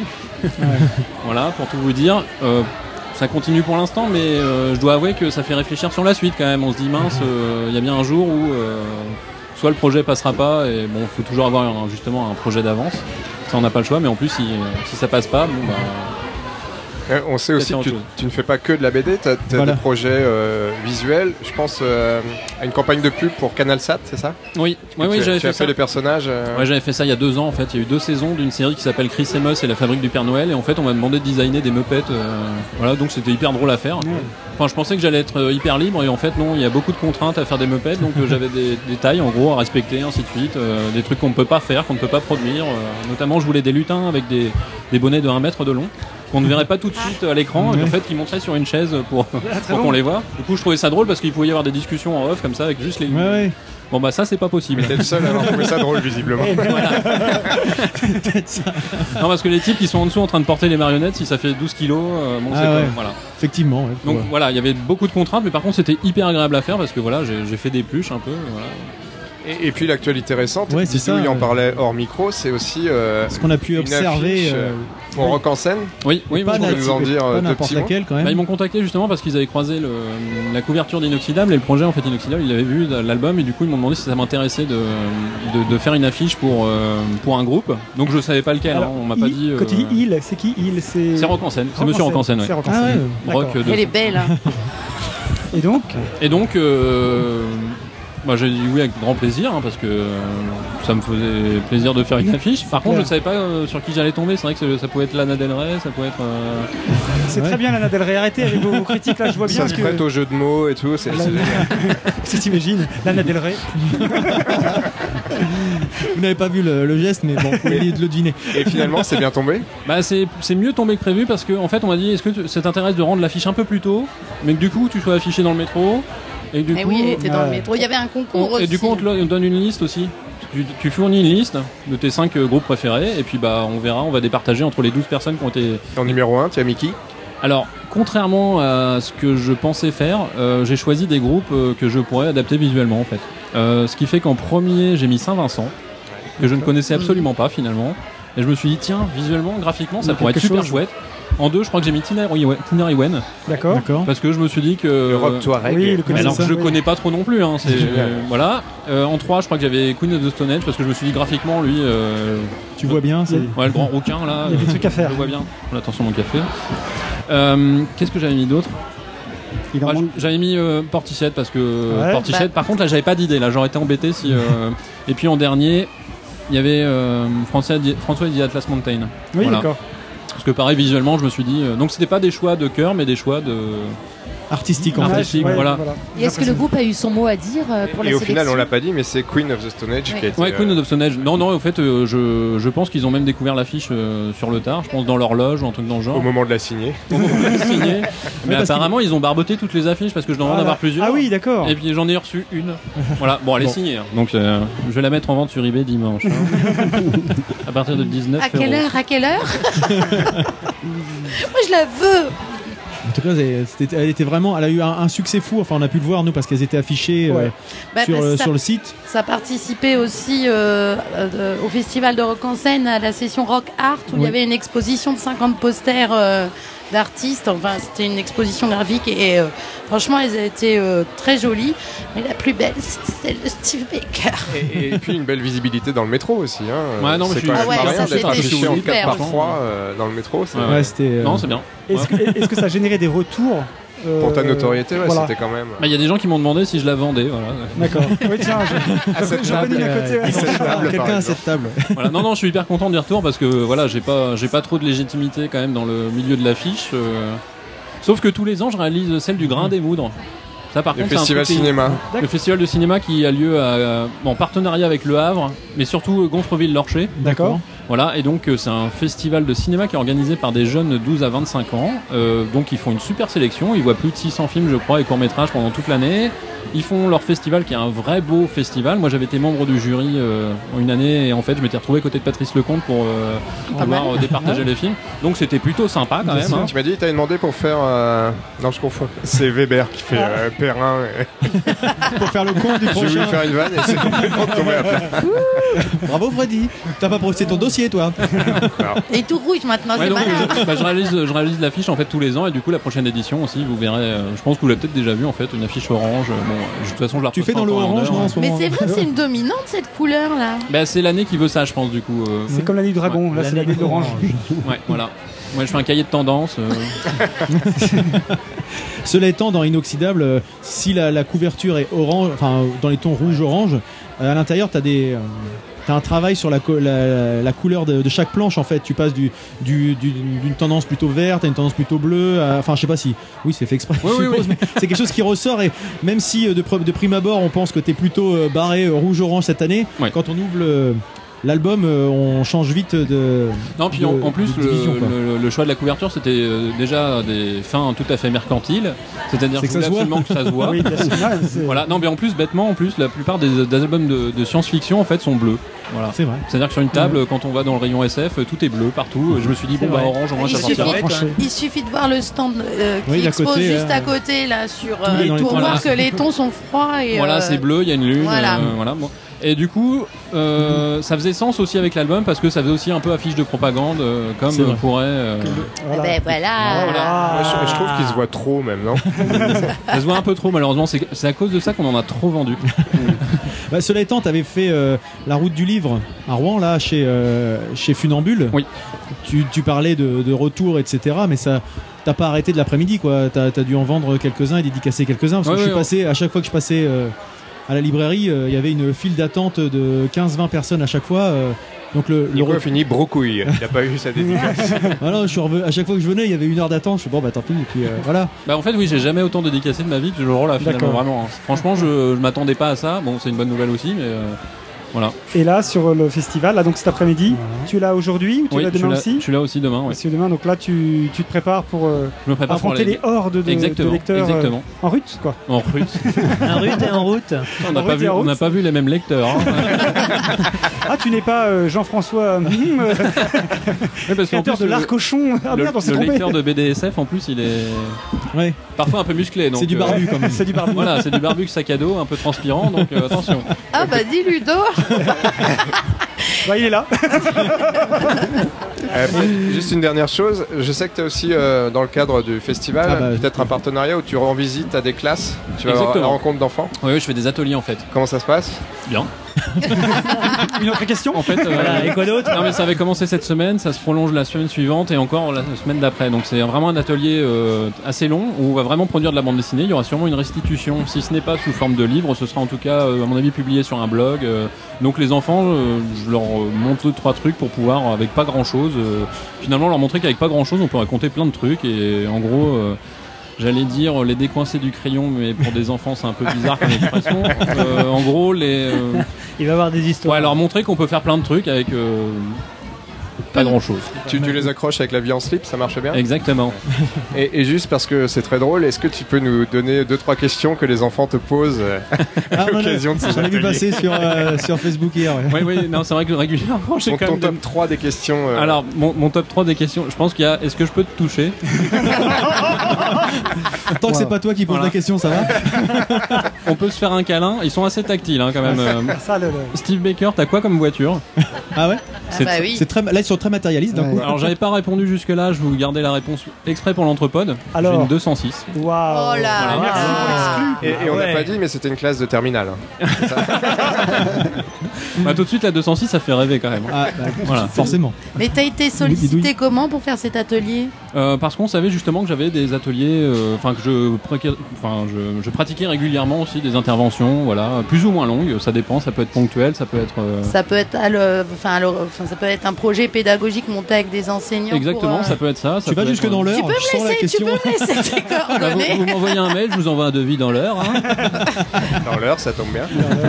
Non mais je vais le faire, je vais le faire. Et donc là, tu parlais d'atelier, j'ai vu que tu en faisais notamment là à Saint-Léger du Bourdonnais, c'est ça? Oui, exactement. As fait euh, Et à la médiathèque. Il n'y a pas euh, seulement ça, à Saint-Léger, il y a aussi une, euh, une expo des originaux de Nuxilable.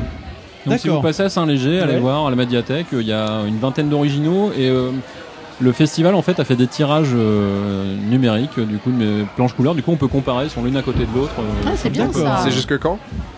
Je sais rien. Je l'ai pas noté non plus. On mettra sur ça sur le, sur le blog. euh, Voilà. Jusqu'à quelle date? Non mais sur le site de Normandie Bulle c'est écrit. hein, je pense Ça doit même être écrit là-dedans. Dans le petit programme, euh, petit fascicule. en train de tout foutre en l'air. Merde, là, là, là. On Merci lui demande de d'être faire venu, trop de hein. choses à la fois là. Est-ce qu'il y, a- est-ce qu'il y a juste d'autres rendez-vous sur lesquels on peut te retrouver euh, prochainement? Mais non, non. Bah, Ça nous a fait plaisir. Voilà non, une dynamique d'émission. euh, Non mais mis à part euh, le projet que tu as avec ton ami là Oui. sur euh, toi-même t'as un personnage ou quelque chose qui te Non, non, mais il va y avoir sûrement d'autres projets qui vont commencer bientôt avec d'autres gens, j'imagine. Ou euh, voilà, c'est vrai qu'avec Aurélien ça se passe bien, donc on va peut-être remettre sur pied d'autres choses euh, en parallèle de ça. Après, euh, pour l'instant, j'ai pas d'autres trucs de prévu, j'ai pas trop d'actualité. Oui, parce que l'album Bots là qui, sort, euh, qui va sortir avec Aurélien, c'est pas avant janvier, janvier 2016. hein, donc, euh, D'accord. D'accord. voilà, donc on va pas se revoir euh, pendant un Avant paquet de temps. moment. hein. Donc profitez bien là. hein. Ah, On va prendre rendez-vous. Hein. Ok, on va noter ça. tu nous tiens au courant surtout bien sûr, hein, bien sur la page Bah oui. Facebook. Vous allez parce sur que- Facebook, vous allez voir, il est très très prolixe. Euh, L'ami Steve euh, sur Facebook, donc il n'y a pas de souci. Toujours avec beaucoup d'humour. Bah, je vais vous faire plein de bisous. Bah, oui, bah, vas-y. merci, Merci, merci. merci. C'est pas tout ça, mais il faut que j'y aille. moi. Merci Ouais. d'être venu et puis euh, bonne dédicace alors. Oui, bon courage. Bon après-midi à vous. À bon bientôt. Merci, à Salut. bientôt.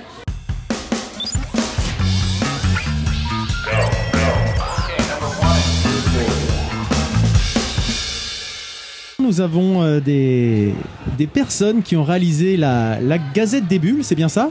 C'est bien comme ça que ça, ça s'appelle Oui. Donc c'est un, c'est un journal, si je dis pas de bêtises, n'hésite pas à parler dans le micro, hein. la demoiselle est timide. Donc c'est un journal qui a été euh, réalisé dans le, dans le cadre du festival, c'est ça? Oui. Et que vous avez euh, fait de A à Z ou pourquoi Qu'est-ce que vous avez fait sur ce, sur ce, sur ce travail, sur ce journal Euh, on fait des interviews, euh, des coups de, des, Parle bien dans ton micro, pardon. on fait des coups de cœur, euh, des interviews. euh, Enfin, on fait un peu ce que tout ce qu'il y a sur de la BD. C'est exclusivement, euh, c'est exclusivement BD ou en fait la Gazette, euh, la Gazette des Bulles euh, couvre d'autres, d'autres domaines Euh, la BD euh, surtout. euh, Je crois que tu me posais la question. La BD surtout et euh, je pense aussi euh, on a fait euh, là dans le numéro 9 on a fait euh, un coup euh, d'œil sur euh, une expo. Donc euh, voilà. Et donc, on va peut-être commencer par le, par le début. Euh, toi, qui es-tu? Comment tu t'appelles? Je m'appelle Mélissa Deschamps et je fais la Gazette des Bulles euh, à Darnétal D'accord, c'est la première fois que tu fais ça ou? Non ça fait la deuxième année. D'accord. Et tu as quel âge? J'ai 13 ans Ah oui, D'accord. quand même. Donc c'est un des- l'initiation au journalisme en fait, euh, un petit peu pour, euh, oui pour vous. Et vous êtes combien à travailler sur ce, sur ce projet? 8 Vous êtes 8 Oui. Donc tous du, du même âge euh? Euh, non il y a d'autres personnes euh, pas du même âge que moi D'accord, entre 11 et 17 ans d'accord. et, et la Gazette des Bulles existe depuis combien de temps maintenant? Depuis 5 ans Depuis 5 ans, d'accord. Et ça, vas-y, Ludo, pardon. Et comment tu t'es retrouvé à intégrer la Gazette des Bulles? Euh, c'est euh, Fabien qui a demandé à ma mère et quand elle m'a demandé, j'ai aussitôt dit oui. D'accord. Et donc Fabien, c'est le monsieur qui t'accompagne, c'est ça? Oui, c'est ça. D'accord. Et donc Fabien, c'est vous qui vous occupez de ça, de l'encadrement? Oui, c'est ça en fait. euh, c'est à l'initiative euh, de Laurent Brixtel. D'accord. Euh, qui souhaitait Laurent, faire organisateur, participer, en fait. euh, voilà, tout à fait. Laurent Brixtel qui est celui qui s'occupe du festival tout au long de l'année et qui gère tout, tout, tout ce qui se passe dessus. Et en fait, il souhaitait faire participer les jeunes, les 11-17 ans. Et moi, je suis directeur du centre de loisirs à Darnétal, de ce secteur-là. D'accord. Et on a essayé de trouver une idée, comment les intégrer. Et d'où est né ce petit journal, la Gazette des Bulles. Et puis, euh, je tiens à préciser aussi, on travaille en partenariat sur ce projet avec Globule, une association. D'accord. Euh, sans elle, on pourrait pas y arriver, parce que c'est eux Qui- qui nous maquettent. Qui fait aussi un magazine, hein, c'est ça Pardon Globule, le magazine Tout à fait. Donc là, on travaille en partenariat avec eux. On a Delphine et puis euh, Laurent qui gèrent beaucoup avec nous sur, sur ce travail avec eux.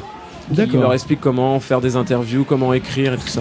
Ouais, On peut peut-être décrire le document, Nico. C'est- Oui, vas-y Freddy, oui. La Gazette euh, des Bulles, c'est un, c'est un A3, un document A3. Tout à fait. Euh, assez complet. On voit une interview, on voit des petites brèves. on Maquette voit- journal, en fait. C'est un, travail journalistique quasiment. hein. Bah oui, parce Ah ouais qu'on essaye de travailler en amont avec eux.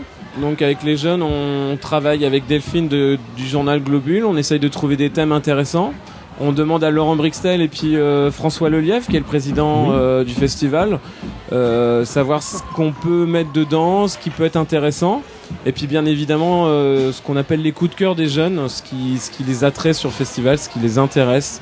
Et, euh, et puis en amont, derrière aussi, on demande aux dessinateurs de participer, d'où euh, Ah oui. le, le, le verso où on- c'est souvent des dédicaces de dessinateurs. Le verso, il y a beaucoup de dessins. Tout à fait. Voilà. Ah, Il y, a un vrai- il y a un vrai beau travail euh, je trouve, graphique et de maquettage hein, qui, est, Voilà. vraiment, qui est vraiment très chouette. Ça donne vraiment Un une côté belle journal un Ouais. peu début du 1900, 1900, rétro. voilà, ouais, très très rétro. fait, Très, c'est très belle l'idée- identité. C'est l'idée qu'on avait trouvée et euh, là c'est vraiment le travail de Globule. Donc euh, Laurent qui, qui est maquettiste sur ce, ce- ce travail-là, qui on, on souhaitait avoir François Lelièvre souhaitait avoir un côté rétro et un côté dynamique euh, jeune. Et je trouve que ça correspond pas mal. C'est vrai que c'est exactement ça en fait. Ça ressort bien. Et c'est distribué euh, sur le festival en fait. Tout à C'est fait, c'est- offert, euh, c'est. euh, Oui, c'est distribué gratuitement sur le festival. Euh, on a deux numéros, un qui est paru, donc celui-ci qu'on a commencé à, euh, à donner hier à l'inauguration et Mhm. qu'on distribue tout au long de la journée aujourd'hui. hein. Et là, il travaille sur le, le, deux- le deuxième, qui est le dixième du festival, parce que ça fait cinq ans qu'on travaille dessus, et ça sera le, le numéro 10. On a deux numéros euh, sur ce festival. D'accord. Est-ce que ça peut susciter des vocations chez les jeunes? Est-ce que ça t'a donné envie de- d'écrire, de faire un métier où on écrit par exemple? Je vais laisser Mélissa parler. Mélissa? Non, pas vraiment, mais c'est super. Je pense que les, je pense que les autres devraient essayer parce que c'est bien. On, on exprime ce qu'on veut sur une BD. Et je pense que ça leur plairait beaucoup de- d'essayer, juste essayer s'ils aiment. Pour l'expérience. Voilà, Pour juste pour l'expérience, Très impliqué. Hein, Toi, bien toi, ça. Mélissa, tu as eu l'occasion de quoi de, de- D'écrire des textes, de faire des interviews Euh, je, fais des, in- je fais des interviews et j'écris euh, des coups de cœur. Et euh, c'est euh, une personne qui, euh, qui l'écrit sur ordi. qui met en forme. D'accord, d'accord. En tout cas, c'est un très beau projet, enfin, ça- qui rend très bien à la fois sur le fond et puis sur la forme, parce que ça, on en voit un peu partout. Et puis, je trouve que le- l'exercice est plutôt sympa. Vous êtes euh, basé là dans le sous les tennis couverts, là derrière des, des paravents. On voit des, toute une Oui. bande de, de petits jeunes là qui travaillent, qui faire depuis tout à l'heure là. Euh, encadrés avec des, bah, avec des adultes qui doivent certainement un peu les, les coacher. briefer, etc. Mais euh, le, le- le concept est sympa en tout cas. Bah, merci beaucoup Merci d'être venu euh, échanger avec nous puis de nous avoir présenté euh, ce travail. On peut peut-être donner un contact s'il y a des jeunes qui veulent participer Oui. à l'avenir. Comment ça se passe on... Ah ben, en fait, ils viennent au service jeunesse de, de la ville de Darnétal, euh, rue de Longpan, euh, le pôle jeunesse, culture et sport. Et euh, ils demandent Fabien, c'est moi, donc euh, je m'occupe de tout ça. Et euh, bah voilà, je voulais me remercier et puis vous remercier. Et puis c'est vrai que c'est super intéressant parce qu'en général, on a très peu l'habitude de travailler sur de l'écrit, de l'oral avec eux. Et je trouve que c'est quelque chose qui les met en valeur et qui dynamise un peu la chose. euh, euh, pour eux et euh, voilà je suis Ah, fier d'eux parce qu'ils on font un très bon travail il y a de quoi, il y a et c'est de pas quoi. évident ce qu'on leur demande des des belles fois. initiatives quoi. Voilà. Et puis on la sent impliquée. Enfin, Et je me c'est- répète, mais C'est clair quand on voit le résultat en tout cas, hein, que c'est Bah, réussi. je vous remercie merci, Merci. beaucoup Merci de passage. Merci. Félicitations. Merci.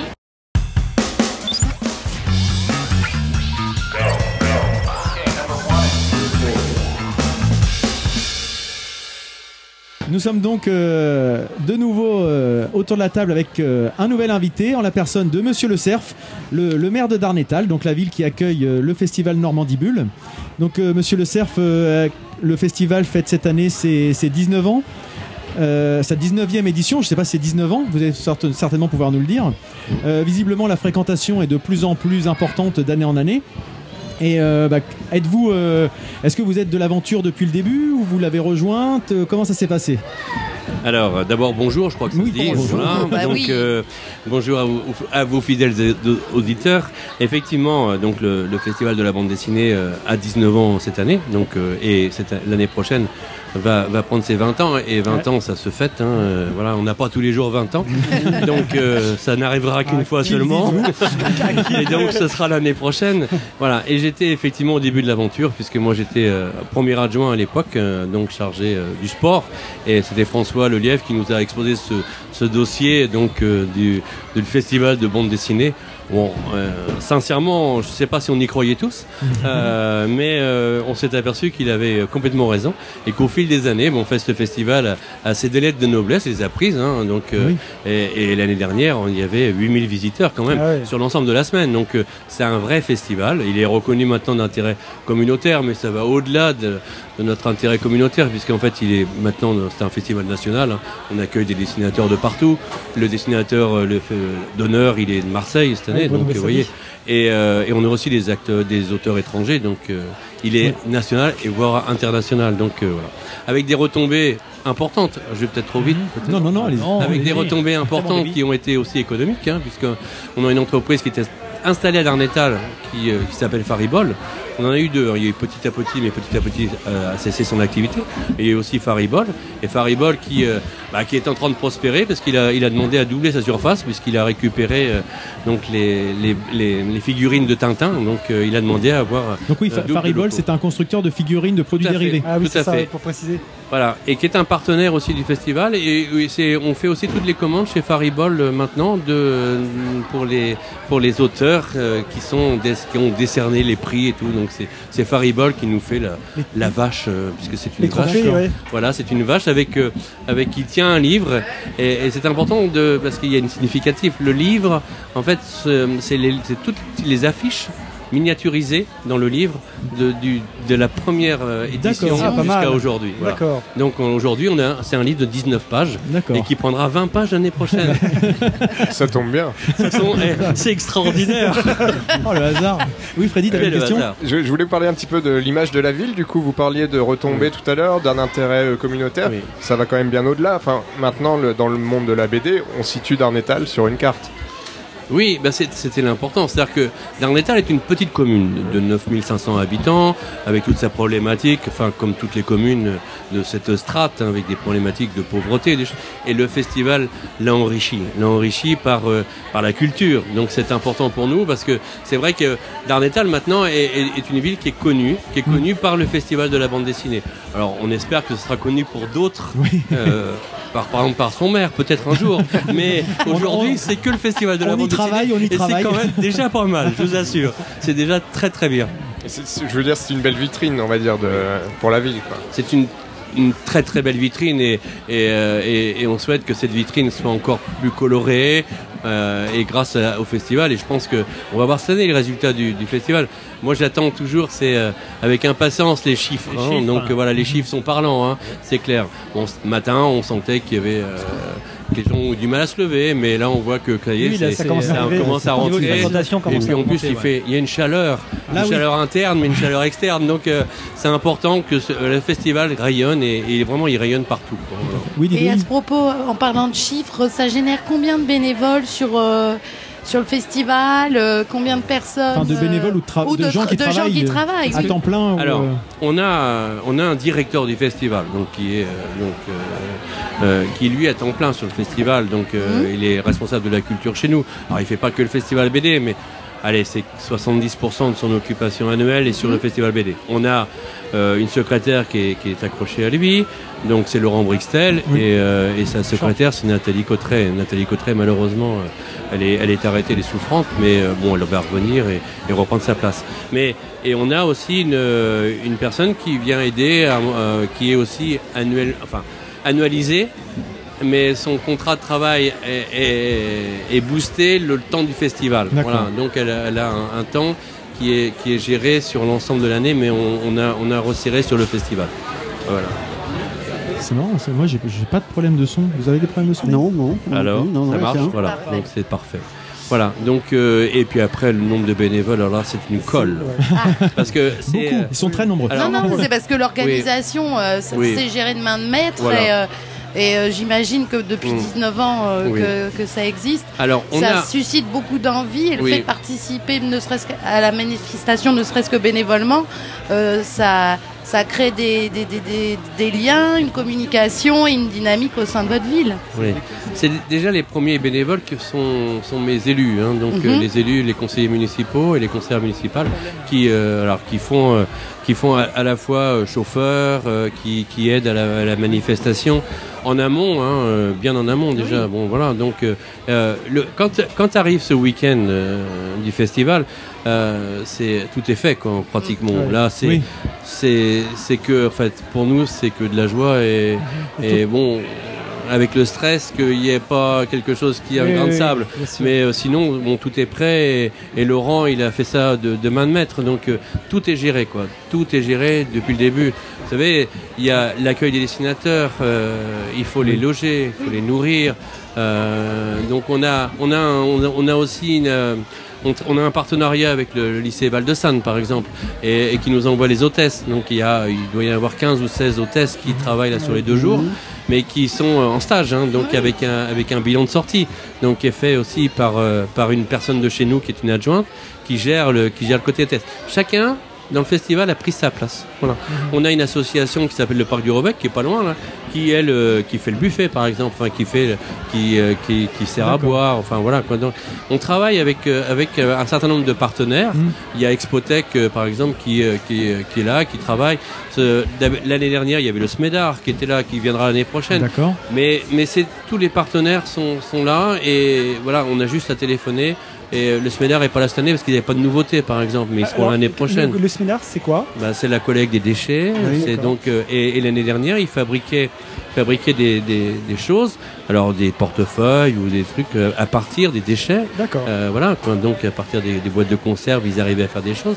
Donc ça, c'est avec les enfants, un travail. euh, c'est très éducatif. Le festival, Il y a beaucoup ça de choses. aussi éducatif. il y a beaucoup de choses à la destination des enfants. Voilà. D'ailleurs, on le voit Oui. même sur le site Oui. Normandie Bulle ou sur ou dans les activités qui sont euh, qui sont proposées. Il y a beaucoup de choses à destination des plus jeunes ou même des ceux qui sont restés des grands enfants.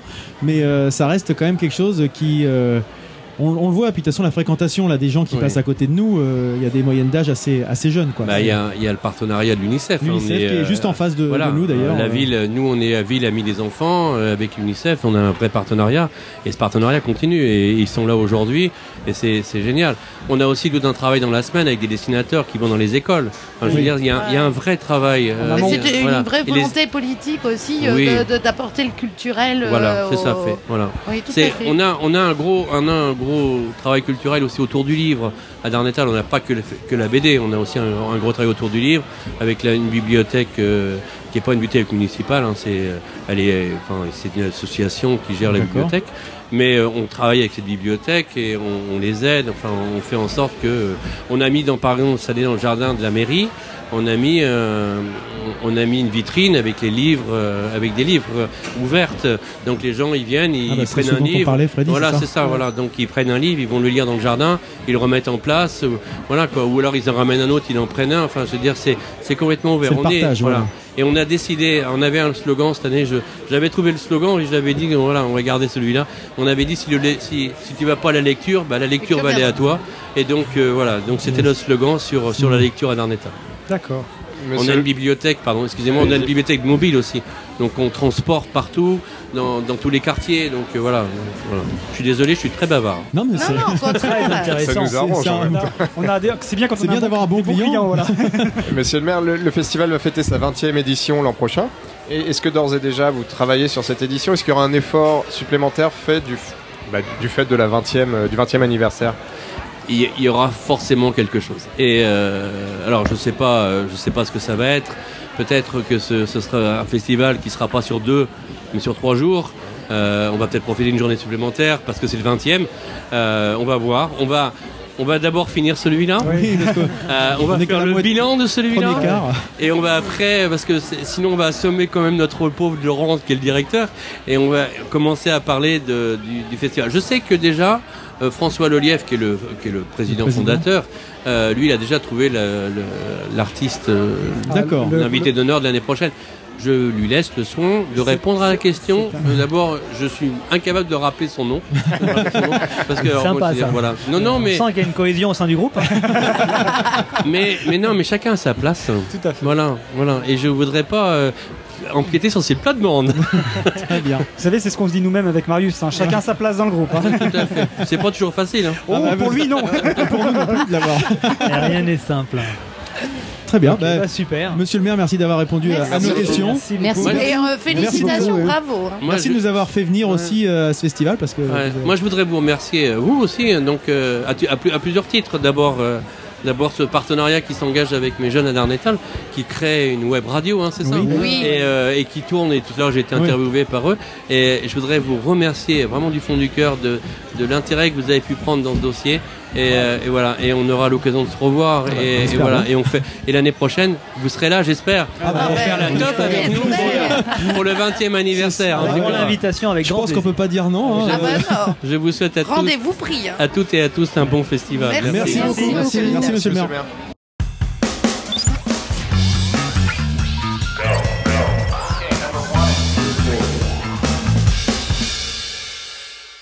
Vas-y Ludo. Je crois que tout le monde est intimidé en fait autour de la table. C'est ça le truc en fait. Vas-y. Monsieur Ludo, nous t'écoutons. pas du tout. Hein. Donc euh, voilà. Assez nombreux. Donc euh, on poursuit, on poursuit euh, la série d'entretiens euh, de cet après-midi. Cette fois-ci avec Monsieur Yves Frémyon, euh, qui a eu la gentillesse de venir nous rejoindre euh, donc euh, autour de la table de l'entrepode. Et alors, euh, à quelle occasion? C'est que Monsieur Frémyon euh, est connu pour euh, diverses collaborations à, des journaux euh, très très très très connus, donc que ce soit euh, l'écho des savanes, fluide glacial, critique de bande dessinée, écrivain également, écrivain de science-fiction, euh, euh, des collaborations avec Emmanuel Joanne pour ceux qui connaissent, voilà. Également homme politique. Aujourd'hui, donc vraiment multipasse quoi en fait. hein, et aujourd'hui, vous êtes ici plus spécifiquement pour parler du fanzine, du fanzina. Et euh, il faut savoir, pour ceux qui ne le sauraient pas parmi nos auditeurs et autour de la table, Même nous, oui. voilà, euh, que en fait euh, Yves Frémion était rédac- rédacteur en chef de plusieurs fanzines. Alors dans les années 70, pour sur les années 80 et toujours maintenant, avec notamment les papiers nickelés, si je ne m'abuse. Et, et Monsieur Frémion a notamment été également rédacteur. Oh là, j'ai un bruit bizarre là. Ouais, il doit y m'étonne. avoir une moto, quelque Ouais. chose qui passe derrière. Euh, rédacteur en chef euh, euh, d'un fanzine alors dans les années 60, 70 qui s'appelait Le petit Mickey n'a pas peur des gros avec des collaborations émérites euh, comme celle de Mobius par exemple euh, pour ne citer que lui. Alors l'idée pour nous, je, je vous le dis, on est un peu candide et ce qui nous intéresse, c'est justement tout le principe de l'entrepode, c'est qu'on est curieux. Et donc euh, euh, bah, le fanzine, on, on avait envie de parler à quelqu'un Dis-le, qui Ludo. pour le coup connaît le fanzine. Le fanzine, qu'est-ce à dire, dire Monsieur Frémion, le fanzine? Dites-nous tout. Fanzine, c'est un truc qu'on fait pour se faire remarquer. D'accord. C'est-à-dire, on est personne, on sait pas dessiner, on sait pas écrire, on n'a rien à dire, mais on a très envie quand même de faire partie des gens euh, qui comptent. Alors, on fait un fanzine, c'est-à-dire un truc tout seul, euh, mal maquetté, dégueulasse, sur du mauvais papier, mal imprimé, Ah, avec des podcast, dessins en fait. ineptes, des, des- des textes innommables et des calembours affreux. Et J'ai j'ai ouï dire que vous étiez le champion des calembours affreux. Hein. Hein J'ai ouï dire que vous étiez le champion des calembours affreux. Oui, oui, ben justement. Et donc, euh, comme on se démerde toujours d'avoir 3-4 adresses de gens qu'on admire, on leur envoie. Et ils sont tellement démagogues qu'ils vous répondent et, et qui vous encouragent ces cons-là, sans savoir que 20 ans après, on va leur piquer leur place. voilà, c'est ça, Fandine. C'est ça. Et vous avez commencé, vous commencez tout seul au départ Comment Non, non, alors, euh, je, je dis ça, à l'époque c'était comme ça. Aujourd'hui, grâce aux technologies nouvelles, notamment dans l'imprimerie, dans la mise en page, enfin avec, avec les, les ordinateurs et tout ça, Aujourd'hui, euh, un môme de 8 ans, il fait une- un, un ouvrage splendide que les professionnels ne faisaient pas à l'époque où moi j'ai débuté. Vous voyez ce que je veux dire Moi, je suis au jury euh, du prix Fanzine d'Angoulême. On voit arriver des objets absolument hallucinants. Euh, quand, on, quand on rencontre les auteurs, ils ont 14 ans, ils ont encore le, le lait qui coule du nez. ils viennent de Lituanie à pied. et bon, ils ont fait un fanzine magnifique. Bon. Mais en fait, on fait un fanzine euh, en se disant, euh, il va avoir pour public euh, nos deux grands-mères, euh, nos cousins, nos copains d'école, et encore, il faudra les frapper. Et, mais il y aura bien quelqu'un qui va le remarquer. Tôt ou tard, il y a quelqu'un qui remarque que dedans, il y a un mec pas trop mal. Alors, on arrive comme ça à rentrer dans le professionnalisme. C'est vrai dans la musique, c'est vrai dans la BD, c'est vrai dans la science-fiction, c'est vrai dans le polar. Tous les gens qui ont vraiment envie de faire quelque chose commencent souvent par essayer de montrer ce qu'ils font sous forme de fanzine. Alors il se trouve que maintenant, on peut le faire sur Internet. On se fait Oui. son blog, on se fait son petit magazine, on se fait son machin. Son podcast, Et du coup, on peut être remarqué dans le monde entier. Sauf que, soyons clairs, le monde entier, il n'y a absolument pas ça. hein. Ils en ont vraiment rien à foutre, les gens. Mais on sait jamais, des fois, il peut y avoir un truc euh, qui choque quelqu'un. Enfin, il y a des fois un accident qui fait que tout le monde vous remarque. Vous faites tout à coup le buzz pendant à peu près une demi-minute. Et vous êtes célèbre pendant une minute et demie. Voilà, c'est vous êtes remarqué, vous êtes remarqué et vous pouvez. C'est ce qu'on cherche à atteindre Alors après, évidemment, quand vous rentrez dans le professionnalisme, on n'a plus rien à fiche de faire des fanzines. Et ceux qui en font vous emmerdent parce que c'est vous, à votre tour, qui êtes sollicité par les autres mecs qui font des fanzines. Voilà. On peut garder quand même cet esprit. C'est pour ça que je suis là aujourd'hui dans l'espace fanzine. Avec la revue que je fais maintenant, qui n'est pas tout à fait un fanzine. euh, Les- les papiers- c'est plus une revue. Euh, mais elle est quand même faite par des bénévoles. Donc le principe du fanzine, c'est fait par des gens qui ne sont pas payés, des amateurs. Un fan, ça ne veut pas dire fanatique, ça veut dire amateur. Donc c'est des un fanzine, c'est un magazine d'amateurs. Donc de passionnés par définition, lorsque ce n'est pas. Alors soit c'est un fanzine de création où on montre ce qu'on fait, soit c'est un fanzine de commentaires pour dire voilà j'adore ce- ces musiciens, j'adore euh, ces dessinateurs de BD, j'adore cet auteur de science-fiction, etc. Voilà. Alors moi je continue quand même à vouloir. euh, euh, dès que je vois quelque chose de bien, à faire en sorte que le monde entier ne l'ignore pas, et soit par mes articles dans la presse. euh, Bon, moi je suis plutôt un, comment on appelle ça, un, je suis un chroniqueur. euh, Ah, il y a un mot, ça il me revient pas. C'est l'âge, c'est Alzheimer. euh, c'est euh, savez, les gens qui font toujours partager leur. euh, Un passeur, un, Un peu. passeur, oui, un. oui, un passeur, on pourrait dire ça. C'est pas le mot auquel je pensais, mais c'est ça. C'est-à-dire que dès que quelque chose me plaît, je m'empresse de le dire autour de moi à tout le monde. euh, Une expo, vas-y. Bon, voilà. Et dans mes articles et mes livres, j'ai souvent fait ça. Papier nickelé, c'est des gens qui font comme moi, euh, qui conna- sont les seuls à connaître un dessinateur, euh, les seuls à savoir tel détail de tel dessinateur connu que même ses fans ne connaissent pas. Et voilà, euh, prenais l'exemple tout à l'heure, je discutais avec quelqu'un au, au stand euh, qui était un philatéliste. Et il voit la couverture de papier nickelé, les timbres de la République soviétique française. Qu'est-ce à dire Eh ben, c'est que dans les années 20, Grand Jouan, qui était communiste, qui était un art, mais très marqué par la révolution russe, ne doutait pas une seule seconde qu'il y allait avoir une république soviétique en France. Il a dit c'est moi, je fais les timbres. Ah, c'est bon ça, c'est très très bon. Et il a fait les C'est timbres. génial.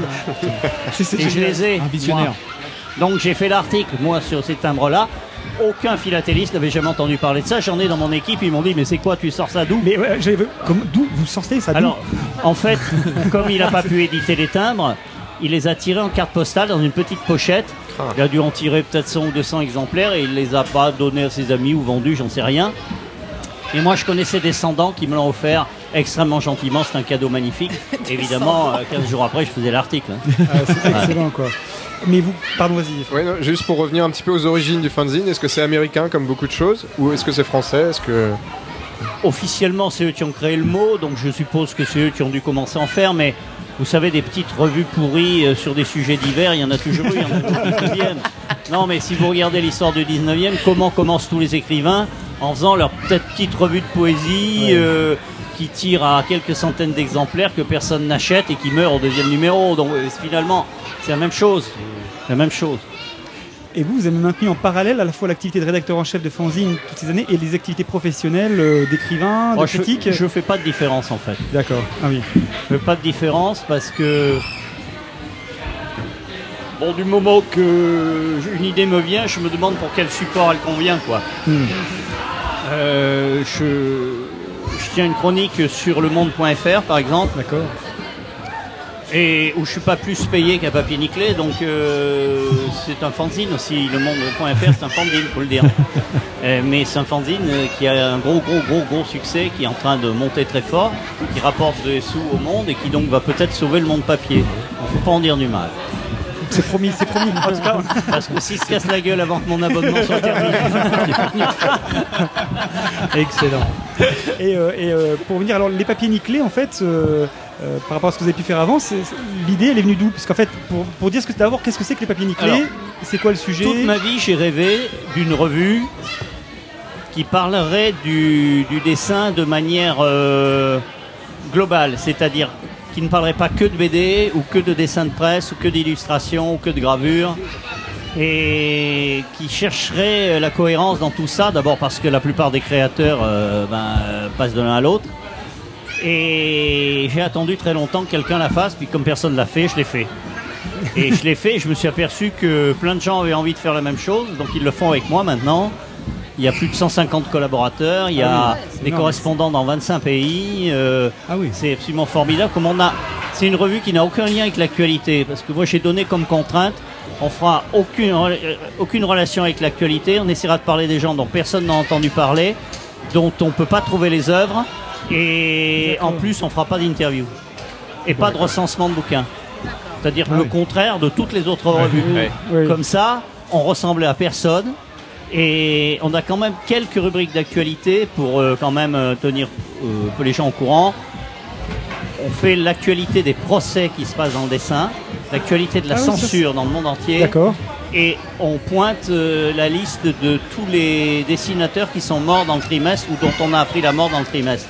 C'est-à-dire que s'il y a un graveur néo-zélandais qui casse sa pipe, il est dans Papier Nickelé. Ah, D'accord. Et Willem Ah, a eu pointu, une ouais. euh, Ouais, merveilleuse expression dans un article qu'il a fait dans l'IB sur nous. Il a dit Frémion vous parle encore. Non, vous apprendrez. Alors dans le Papier dit Frémion, vous apprendrez la mort de tout un tas de dessinateurs dont vous ignoriez l'existence. c'est une définition magnifique. C'est c'est ex- excellent.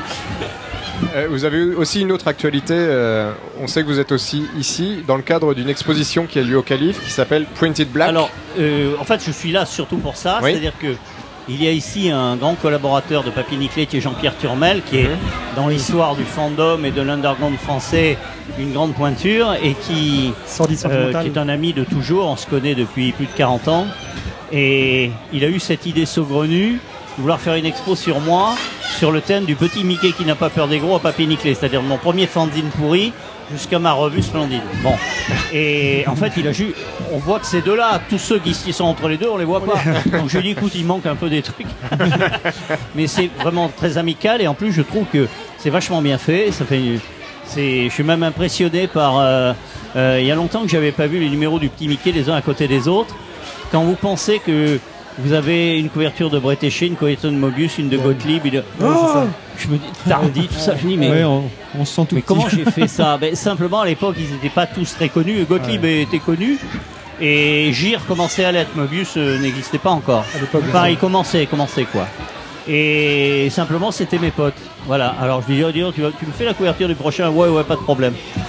C'est quand même génial. Voilà, Mo- Mobius me disant, c'était à l'époque euh, où il faisait l'affiche du film de Ferreri, Touche pas à la femme blanche. vous voyez D'accord. il a fait toute la com, euh, il y en avait plein chez lui. Il dit passe à la maison, je vais te faire des Mickey. Alors je passe à la maison, il commence à me te faire des Mickey. Vous raconte une anecdote parce qu'elle est magnifique sur Mobius. Et à ce moment, le téléphone sonne et c'est la production qui était en train de la- l'appeler. Alors il prend le téléphone, il commence à regarder les trucs, il dit oui j'ai fait ceci, cela. Et pendant ce temps, sa main droite me dessinait des Mickey impeccables sans jamais regarder quoi. Et moi j'étais là bluffé. Je pense qu'il le faisait pour me bluffer aussi. hein.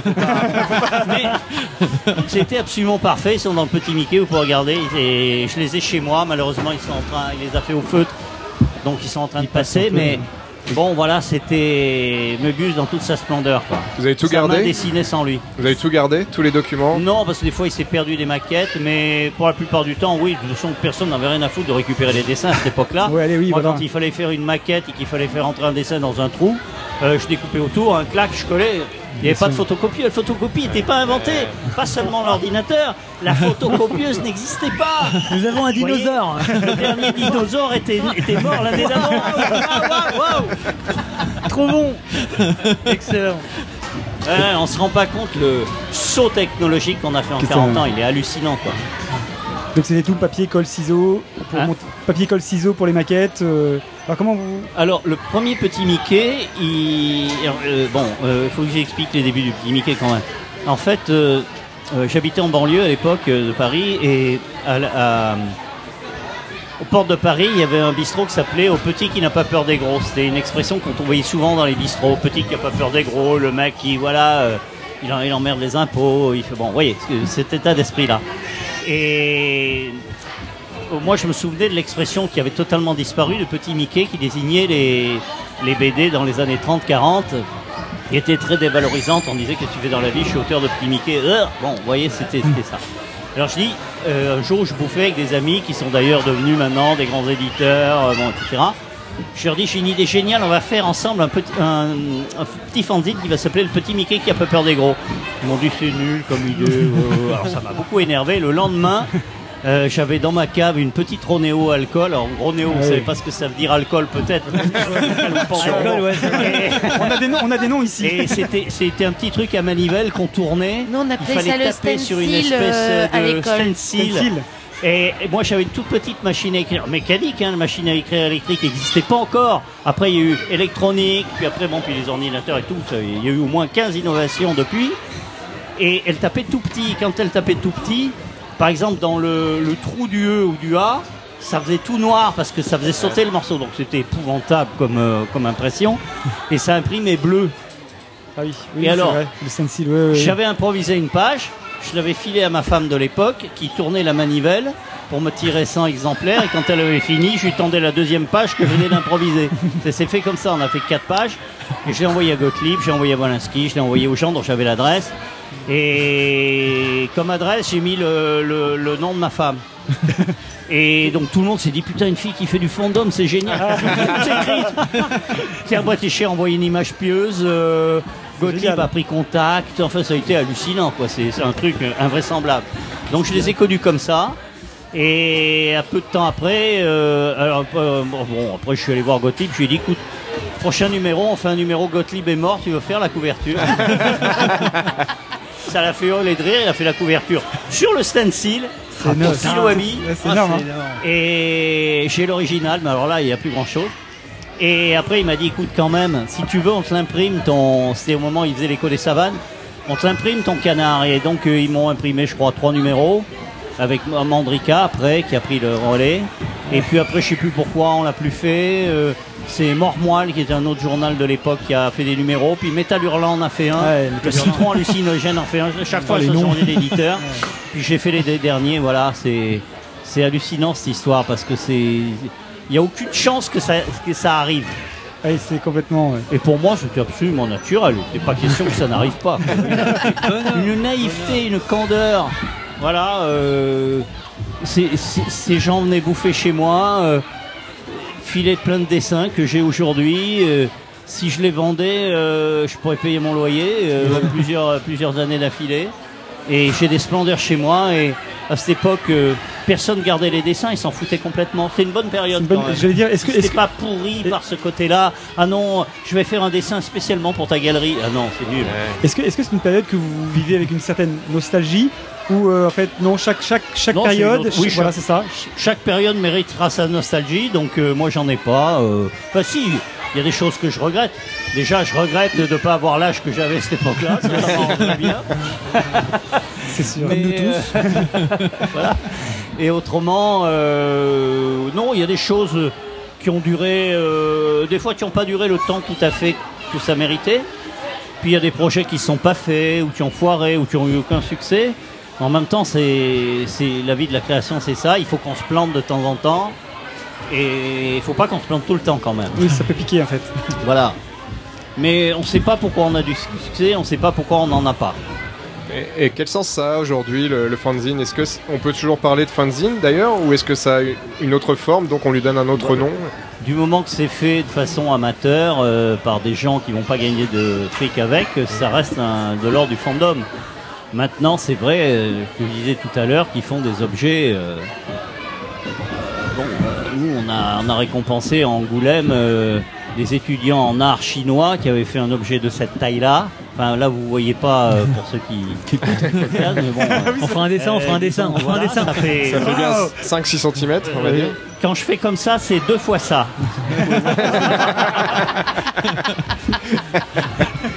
Et qui était une merveille, quoi. Donc on leur a filé le prix. Ça a un peu emmerdé Angoulême parce que l'année d'après, il fallait payer le billet d'avion depuis la Chine. et automatiquement évité. Donc si on avait choisi des Charentais, ils auraient été beaucoup plus contents.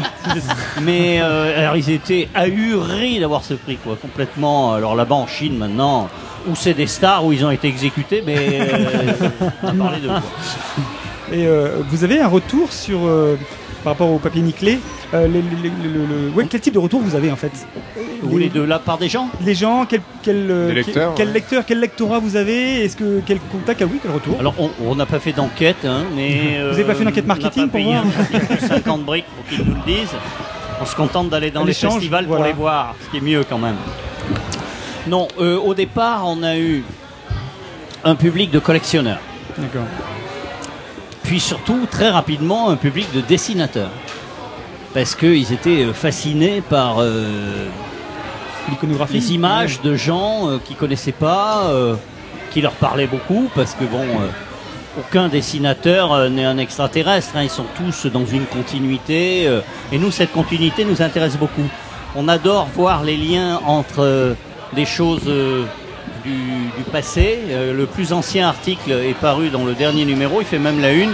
C'est sur euh, le Hortus Deliciarium de de Landsberg, que vous connaissez tous bien entendu, Ah oui, oui. euh, qui est du Ouais, 11e ça me siècle. parle, ouais. Alors moi je prêche toujours pour Erard de Landsberg parce que je pense qu'elle devrait être aussi célèbre en France et que Marie Curie ou que Olympe de Gouges parce que je pense que ça a été une très grande féministe à son époque. Aucun mouvement féministe ne l'a jamais euh, revendiqué. Bon, elle était, une religieuse qui était à la tête, mais c'était sans doute la femme la plus cultivée de son époque. Elle pouvait absolument rivaliser avec Abélard et avec ces gens-là. Très très grande bonne femme et dessinatrice formidable. Et le Hortus Deliciarium, c'est un, des plus grands chefs-d'œuvre de l'humanité. Bon, il n'existait qu'un exemplaire qui était soigneusement préservé dans un très très vieux bâtiment. Et par précaution, on en avait fait faire une copie absolument à l'identique qu'on conservait au même endroit, qui a brûlé pendant la guerre avec les deux copies. Vous voyez, donc il y a, le l'Ortus n'existe plus. Par contre, il existe des copies qui ont été faites, des, des partielles, qui ont été faites à des époques différentes, donc on en a une idée.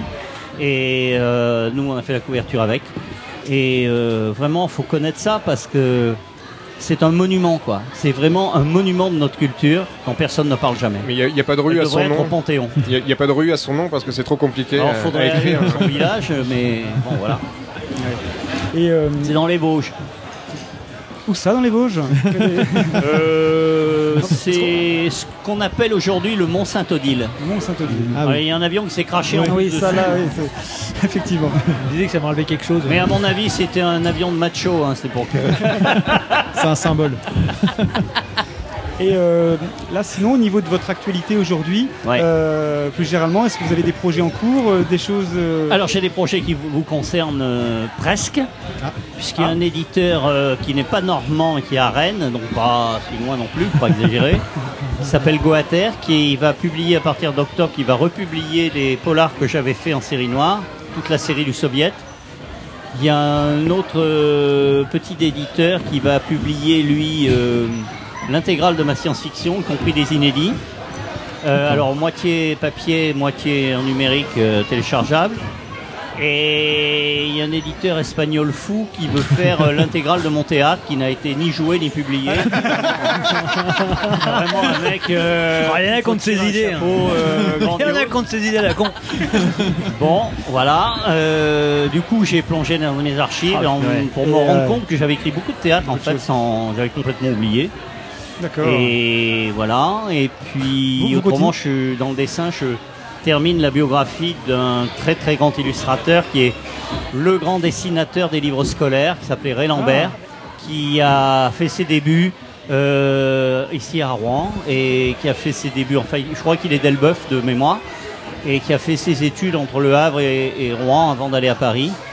Donc euh, quand le livre sortira, euh, j'espère qu'il va se passer beaucoup de choses ici dans les librairies, dans les machins. Ah bah oui. On va faire une expo Ray Lambert. et On tout va suivre ça, en ouais, tout c'est cas. un Bah Très, Ah oui. très grand dessinateur Ray Lambert. Bah super. Bah merci beaucoup. Merci beaucoup d'être venu. hein. Merci à vous. Bien. Bon, maintenant, je vais vous interviewer un par un. on vous écoute, on vous écoute. Merci. Merci beaucoup. Merci.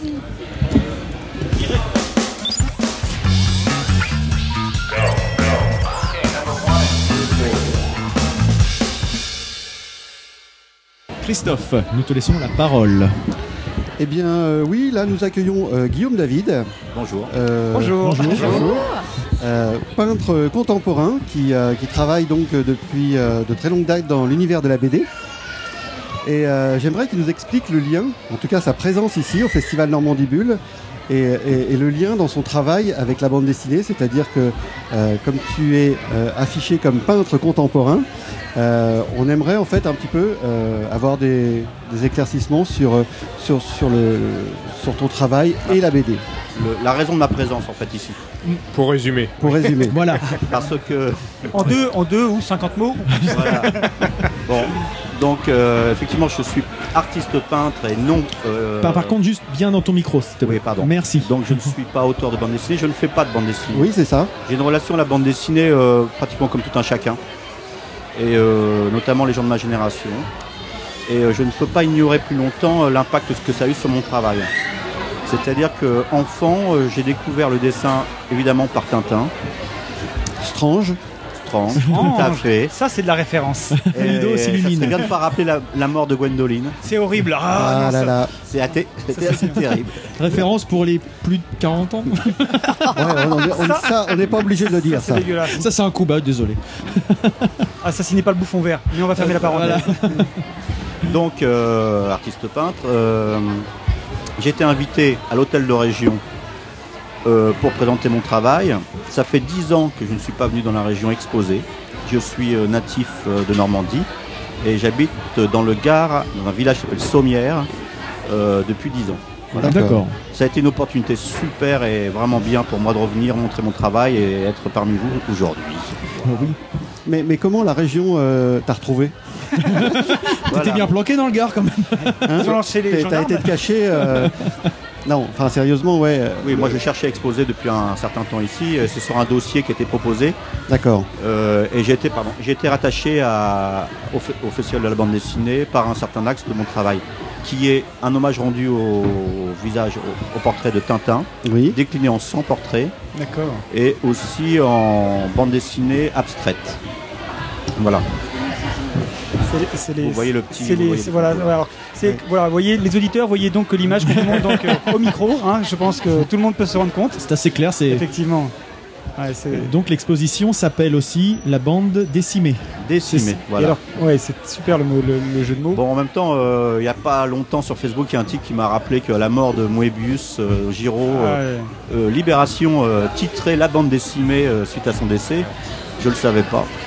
Ah bah, euh, ça peut être un hommage, fallait dire quoi. Voilà, c'est un hommage. Voilà. Faut le vendre comme ça. ouais, Sauf si demain tu es attaqué, euh, que tu vois débarquer des avocats chez toi, ça sera dommage. ce sera dommage. Et alors, euh, de façon plus générale, en fait, euh, ton parcours, euh, donc tu- on te dit tu as attaqué, tu as toujours aimé la, la bande dessinée, Ouais. Stranger Comics, mais comment on devient peintre euh, Contemporain. et peintre, oui, peintre et peintre contemporain Comment ça passe? Quel, quel parcours, quelle démarche? Bon, bah moi j'ai euh, j'ai fait l'école des beaux-arts à Rouen, c'est-à-dire c'est un cursus de 5 ans. Et euh, je suis sorti diplômé en 89 pour aller après travailler un petit peu dans la publicité et continuer ma carrière de, de- de peintre. Contemporain ou pas, je sais pas, c'est c'est euh, d'aujourd'hui, voilà, tout simplement. Euh, donc dans cette exposition que je présente à la région jusqu'au 9 octobre, Précisément. eh bien, euh, je mets euh, l'accent sur la bande dessinée comme étant une narration et un temps qui passe.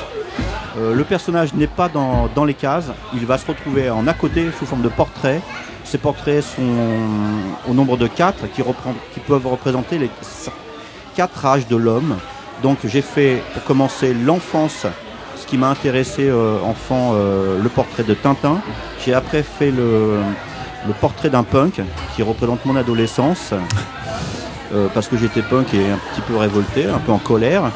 Suite à ça, le troisième personnage est la, figure du boxeur qui représente l'âge mûr et du travail. On s'en prend un petit peu, un peu dans la figure. Et le quatrième personnage qui va correspondre à la vieillesse et ce que je souhaite à chacun, c'est un petit peu de sagesse. D'accord. Et, euh, beau.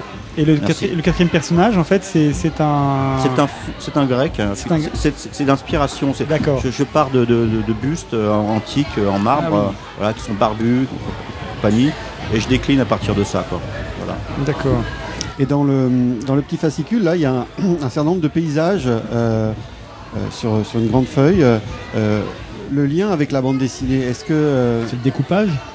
Est-ce que c'est lié au découpage Parce que c'est- que des paysages. Effectivement, il n'y a pas de personnages. Voilà. euh, la bande dessinée étant une, une bande dessinée qui est, qui est tombée et qui a, qui a été fragmentée d'un côté la narration, d'autre côté les personnages, et là il y a le décor. D'accord. Le décor, c'est le décor de ma vie, c'est-à-dire euh, l'endroit où je suis actuellement dans le Gard et la Garrigue, où euh, voulant euh, m'intégrer et comprendre un petit peu où je, où je vivais, je suis allé faire du, du paysage, quoi. Je suis allé sur le motif.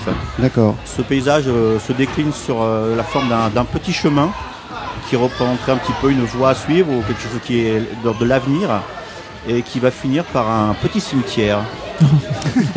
cette, cette- cette série s'appelle Mourir dans le Gard. D'accord.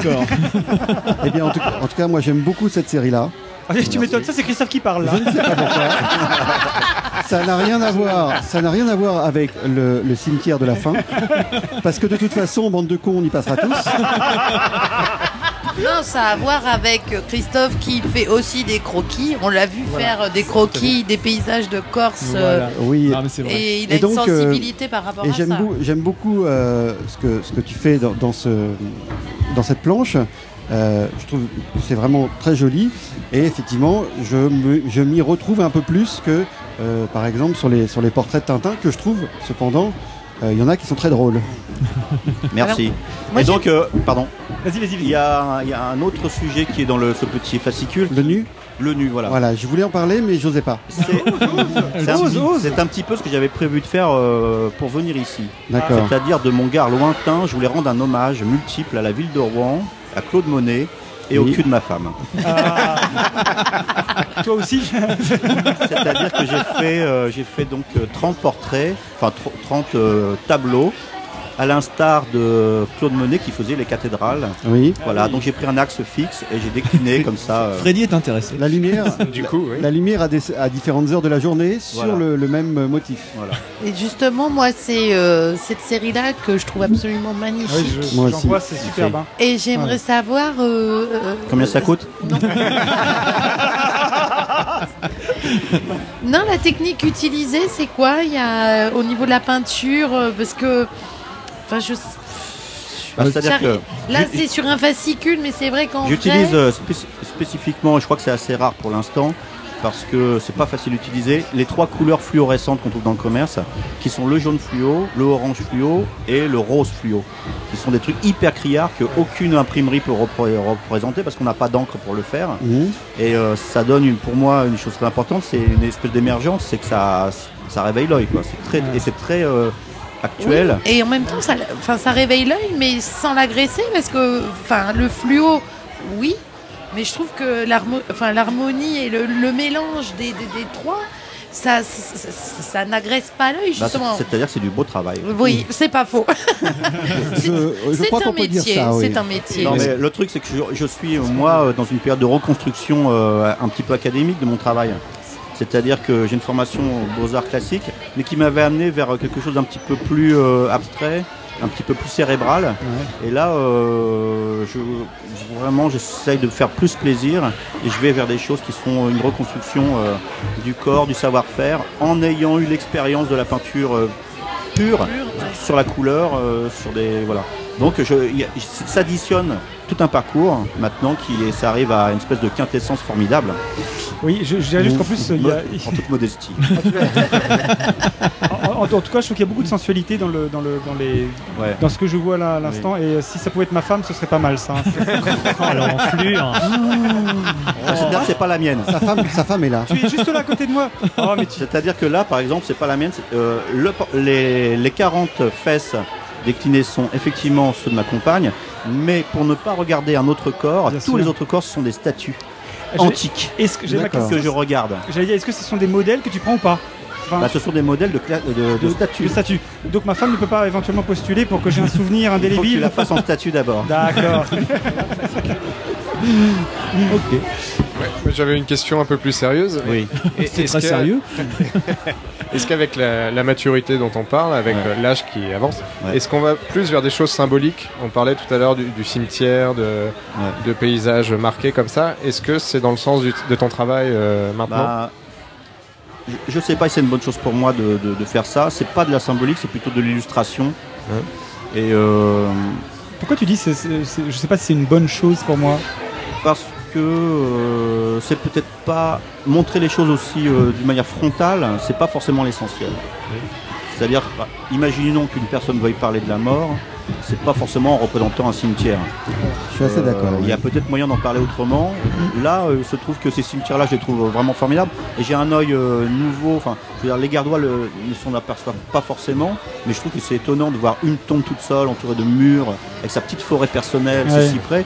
J'ai trouvé ça vraiment très graphique et très intéressant à faire. quoi.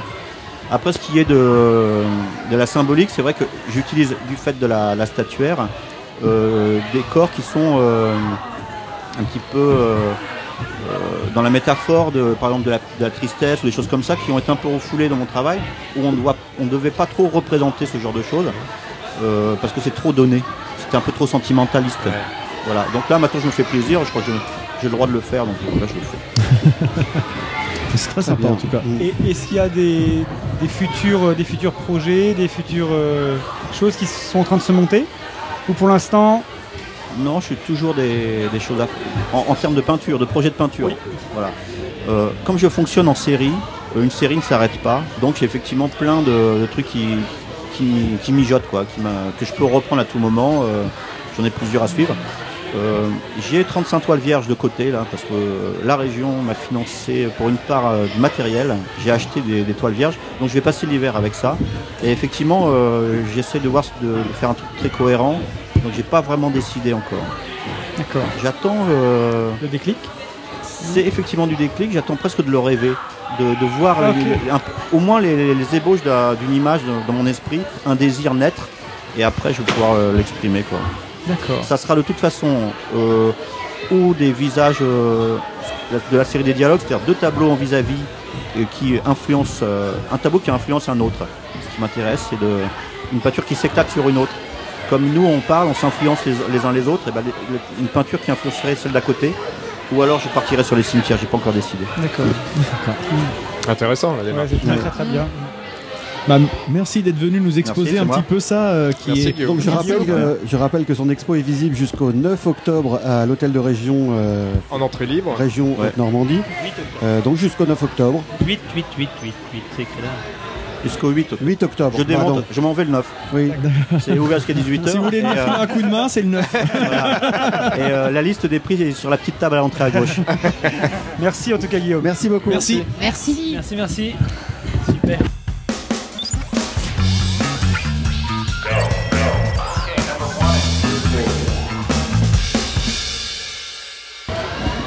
Et nous revoilà avec un nouvel euh, invité au- autour de la table. Il s'agit de Paul Canchon, si je ne me trompe pas sur le mot, c'est bien comme ça. Salut Paul. Donc Paul est, euh, est le président de l'association Back to the Game. Euh, J'en avais, j'en avais parlé euh, il y a un an à peu près. Je les avais rencontrés lors de hum, l'inauguration de Seine Innopolis à Petit-Quevilly. Et c'est là que j'ai découvert qu'il y avait une association euh, de promotion du loisir euh, vidéoludique euh, dans l'agglomération de, de Rouen. Les Parisiens connaissent peut-être un peu mo5.com ou des choses comme ça. C'est vrai que Emo 5, c'est- les ordinateurs sur lesquels j'ai travaillé. C'est un côté justement un peu rétro, mais plus que ça, c'est plus un côté euh, patrimoine, euh, patrimoine euh, vidéoludique. Donc, euh, Il faut savoir que Back to the Game est ici installé bah, juste, en, juste en face de chez nous. Là, ils ont des, des bornes et des, et des matériels jouables. Propose au, public de découvrir euh, nombreux jeux, dont euh, des jeux moi que j'adore, par exemple Limbo, que j'ai euh, que j'ai vraiment Limbo, dévoré. le truc où on passe sous la barre avec les flammes. C'est pas celui-là. C'est pas du tout celui-là, mais tu peux, tu peux nous faire un. C'est moins oriental. Euh, le jeu, le dernier jeu sorti là de chez Ubisoft, qui est Soldat inconnu, Mémoire de la Grande Guerre, qui est un jeu vraiment magnifique. euh, en style euh, justement assez BD, assez cartoon, donc qui correspond bien au thème du festival, ou encore Brothers A Tale of Two Sons, dont j'avais dû parler aussi également euh, il y a pas longtemps, donc on voit qu'on est un peu sur la même longueur d'onde sur ce qu'ils proposent. Et puis il y a aussi des, des machines pour les rétro gamers, Euh, il y a des NES, des Super NES, des PlayStation, euh, des choses comme ça. Donc, Feu une Mega Drive qui, qui tombe en panne tout à l'heure. Ah, dommage. on va te laisser maintenant justement un peu, un peu présenter ton association et puis euh, bah, comment ça se fait que vous installez euh, ici justement. Ici c'est c'est plutôt dédié à la BD, donc que vient faire le jeu vidéo dans ce dans cet environnement Alors déjà c'est bien parce qu'on ne pose pas la question mais pourquoi des jeux vidéo Euh, Est-ce que c'est violent Qu'est-ce que ça fait là? C'était la première question lors de la première on- exposition qu'on m'a qu'on m'a posée. Euh, non, la- l'association en gros on l'a créée il y a, il y a quelques années. Euh, J'étais à l'initiative de ça. Aujourd'hui je me retire un petit peu plus. Euh, en gros je suis un joueur depuis toujours. J'ai arrêté de jouer à 15 ans. J'ai découvert les filles. Euh, C'était vachement plus intéressant. formes de jeu. Et puis bon, finalement, euh, autour de 20-25 ans, j'ai redécouvert le jeu vidéo. Je me suis dit, tiens, il s'est passé d'autres choses. J'ai- tomber les filles. Bah non, j'ai gardé ça, mais j'ai fait, fait le tour à peu près. non, non, je, je me suis marié, tout ça. Et euh, bref, du coup, je me suis remis un peu aux jeux vidéo. Et puis j'en ai acheté une, puis deux consoles, puis trois, puis 15, puis 20. Et à Ah un ouais. moment, euh, plutôt que les voir, n'importe quoi, et plutôt de Ne les voir sur ça, des étagères, je me suis dit autant faire partager les gens. Et j'ai trouvé deux trois loustiques euh, qui avaient les mêmes idées que moi. Et puis du coup, on a monté une association. D'accord. Et donc le, le but de cette association, comme tu dis, c'est pas de laisser les, les consoles sur des étagères et puis comme au musée. On peut le voir ici, hein, euh, tout est jouable. C'est vraiment de faire partager et puis on voit que vous accompagnez les gens, vous expliquez la démarche. Enfin, tu, m'as parlé tout à l'heure, euh, on était un peu en off, tu nous expliquais justement par rapport à Soldat Inconnu, les gens qui disent euh, ah non non mais les jeux vidéo moi je veux pas du tout. Et puis une fois que les gens tu leur mets la manette dans les mains, ils te disent ah finalement c'est vachement bien, ah c'est super, ah c'est pas violent, ah euh, il y a un côté ludique, en plus c'est joli. Enfin il y, a- voilà. il y a eu deux grosses étapes. En gros, il y avait l'histoire du jeu vidéo. Effectivement, on a- moi j'avais découvert MO5 il y a déjà quelques années. J'ai fait les, les premiers festivals, les premiers Stunfest, les premiers Paris Game Week avant que ça s'appelle Paris Game Week, etc. Et je donc j'avais rencontré MO5. La particularité de MO5, c'est une grosse association, c'est national, et du coup ils peuvent pas se déplacer n'importe où, et du coup il y a des frais aussi très importants. Oui, oui. Je me dis, ça n'existe pas dans le coin. Si on pouvait créer un petit MO5. D'accord. Et, euh, et du coup, on, a, on, a- on s'est lancé là-dessus. Et puis très vite, au-delà du rétro, on s'est dit qu'il y avait d'autres types de jeux qui étaient intéressants et qui étaient toute la scène indépendante. En gros, les petits studios qui proposent, euh, qui n'ont pas beaucoup de sous, mais plein d'idées. Oui. C'est ce qu'on voit, notamment, bah, je citais Limbo tout à l'heure, c'est exactement ce, type-là. Effectivement, pour beaucoup de gens, bah, le, jeu vidéo, ça va être du Call of Duty parce que ça se vend par camion entier et qu'en plus l'image que ça peut avoir, même GTA, c'est des jeux qui peuvent être ah, plutôt sympas, mais effectivement, le jeu vidéo, même à l'instar de la BD, pour beaucoup de gens, ça reste des loisirs pour enfants. Mais comme à l'instar à l'instar de la BD, le jeu vidéo, il y en a pour les enfants et il y en a où quand il y a un 18 plus à côté, c'est que c'est pas destiné aux enfants. C'est comme le cinéma, on montre pas un film d'horreur ou un film porno à un enfant de 5 ans, mais on lui met pas un GTA entre les mains euh, à 5 Ah, tu ans. vois, Ludo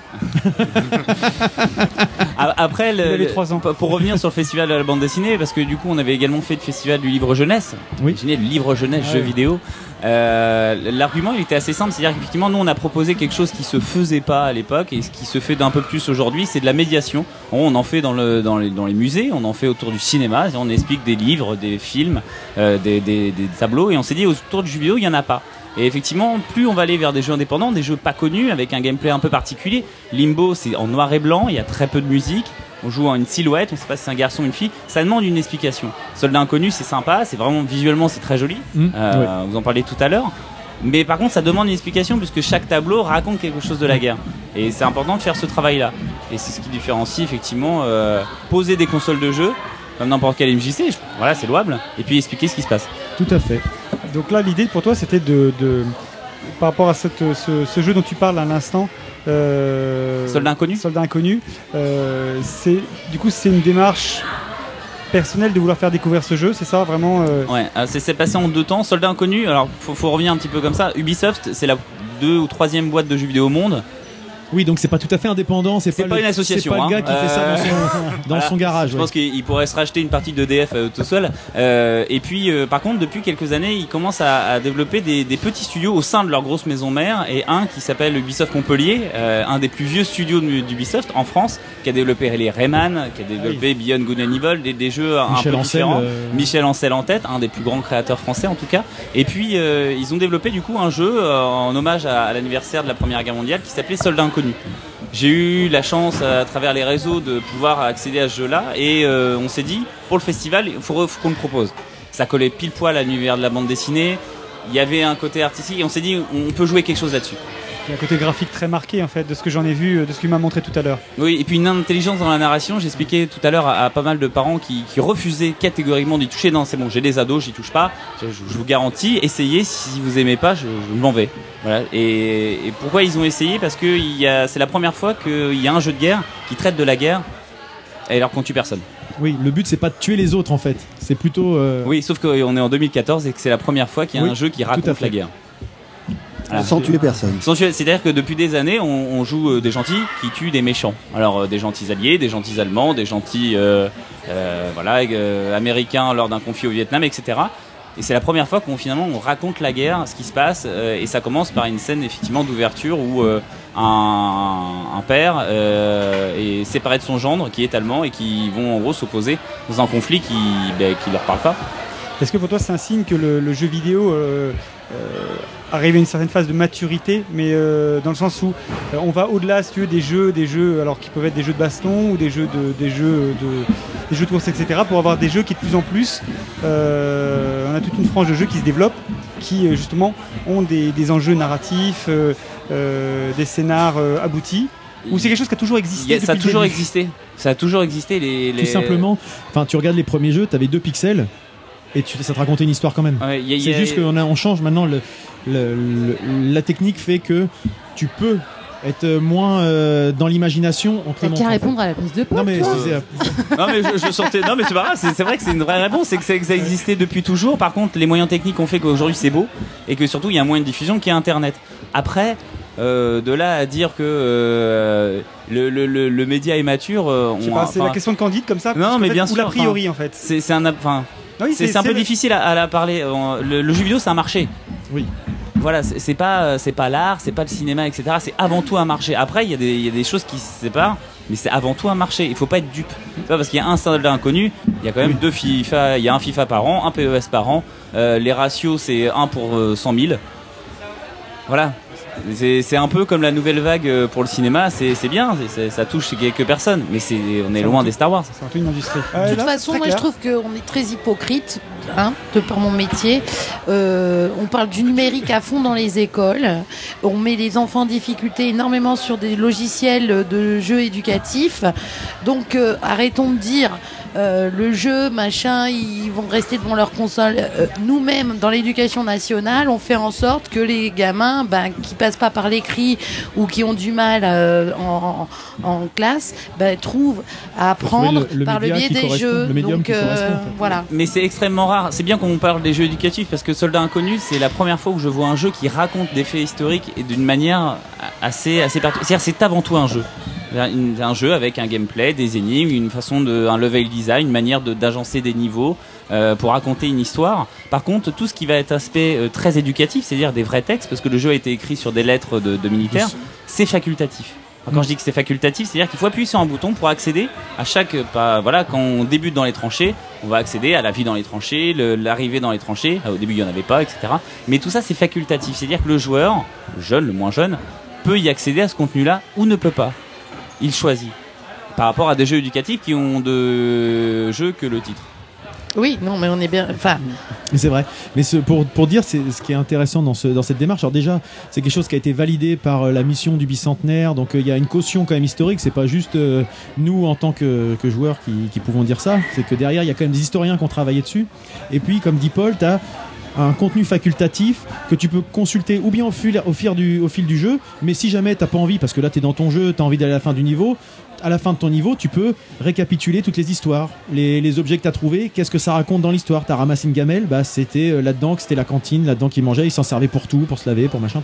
Enfin, il y a, il y a le côté, euh, celui qui veut creuser, il peut y aller. Celui qui a pas envie, il peut passer à côté aussi. Et puis juste jouer au jeu et s'imprégner euh, de façon Ouais. euh, in- indirecte, enfin in- inconsciente en tout cas. Et, et là-dessus, c'est vrai que c'est assez étonnant parce que du coup, nous, on a souhaité proposer ce jeu-là et Ubisoft nous l'a fourni euh, sans hésiter une seule seconde. Nous, on les a contactés pour, euh, pour leur prévenir qu'on allait le, le montrer.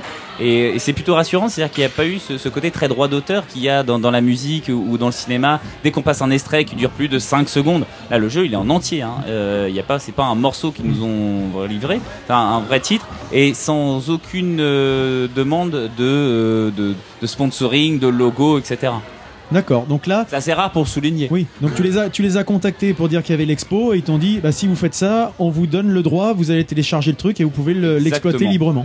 Ce qui est quand même effectivement pour un gros studio, même si c'est une antenne française, euh, c'est quand même assez, assez intéressant. Et font on leur voit- pub quand même aussi, hein. Oui, mais ils en font aussi, mais. Sauf que je, ils m'ont Il y a pas, pas de contrepartie. Il n'y a pas de contrepartie. Oui, non, mais Les- bien, les, les affiches, les affiches qu'ils m'ont fournies, c'était assez, euh, assez curieux de, le- de voir ça parce que pour bien connaître la scène des youtubeurs et, euh, et, et des podcasts euh, où il peut y avoir de la publicité hein, en contrepartie de quelques dons, euh, là toutes les affiches qu'ils nous ont fournies, il n'y a jamais le logo, Ubi- euh, le logo Ubisoft. D'accord. À aucun moment. Bah, écoutez, c'est très C'est bien. assez rare. C'est vrai. C'est assez rare, ouais, franchement. Donc, et le- la fréquentation, là, il y a eu beaucoup de monde sur le. C'est un stand qui, qui fonctionne pas mal, je suppose. Ça a, dit, euh, ça a traîné du monde. Ouais, ça a drainé du Ouais. monde. Euh, alors au-delà de Soldats Inconnus, effectivement, il y avait tout, les, tout ce qui est euh, Old and New. Le, le principe de cette exposition cette année, c'était de proposer des, des expériences de gameplay d'origine et des expériences modernes. C'est-à-dire, on a proposé des, des bandes à pixels en pixels euh, des années 80 et les, les versions HD d'aujourd'hui. Les premiers Kirby, pareil, des, des versions HD aujourd'hui. Ça, ça a plutôt bien fonctionné. Et c'est vrai que chaque année, on essaye de, de proposer euh, une thématique euh, autour, euh, voilà, du- d'une idée ou d'une envie. euh, et ça se désemplit pas. Il y a une ligne éditoriale en fait dans l'expo. C'est pas juste euh, la mise à disposition et l'accompagnement. Il y a, c'est une, c'est une, ouais, c'est une expo en fait. Ah bah c'est- voilà. uniquement pour se faire plaisir. Oui, d'accord. Ok, ok. Bah écoute Paul, je te remercie d'être venu euh, nous exposer un petit peu ton association. On mettra deux trois liens et puis visiblement tu nous dis que euh, on va pas trop en, en dévoiler, Moi, mais que bien le t-shirt vous de êtes Paul. vous êtes sur une dynamique. euh, Oui, alors je vais juste dire quelques mots. Je te Euh, laisse, effectivement, Back to the Game, c'est une asso, c'est un, un projet. Ça fait trois ans qu'on existe. Aujourd'hui, Mhm. c'est une association composée uniquement de bénévoles, euh, comme d'autres, euh, qui réalisent des émissions et autres et qui produisent des choses. Aujourd'hui, on devient un peu à la limite, c'est-à-dire qu'on n'a aucune communication. Et on est beaucoup sollicité. On va intervenir dans le, le réseau des bibliothèques de, de l'agglomération à partir de l'année prochaine. Euh, et tous ces projets-là, on pouvait plus les soutenir tout seul. Et du coup, on s'est associé à d'autres structures culturelles pour, euh, pour monter quelque chose de, de plus grand euh, qui va s'appeler Pixel. Et je m'arrêterai là. Ah ouais. Bien. On en reparlera plus tard. un, un peu de teasing. Alors peut-être que, ça sera l'occasion que tu reviennes euh, pour un autre épisode. Ou de nous- vous inviter. Ou de toi de nous. Ah bah écoute, Voilà. on sympa, commence à avoir ouais. des pistes alors sur euh, des choses. On verra, on verra. On verra. On verra. Teasing, teasing. Et bah merci d'être venu te, te prêter au jeu Merci des questions. beaucoup. Merci beaucoup à vous. Au revoir, bonne fin de festival. Au revoir. Merci.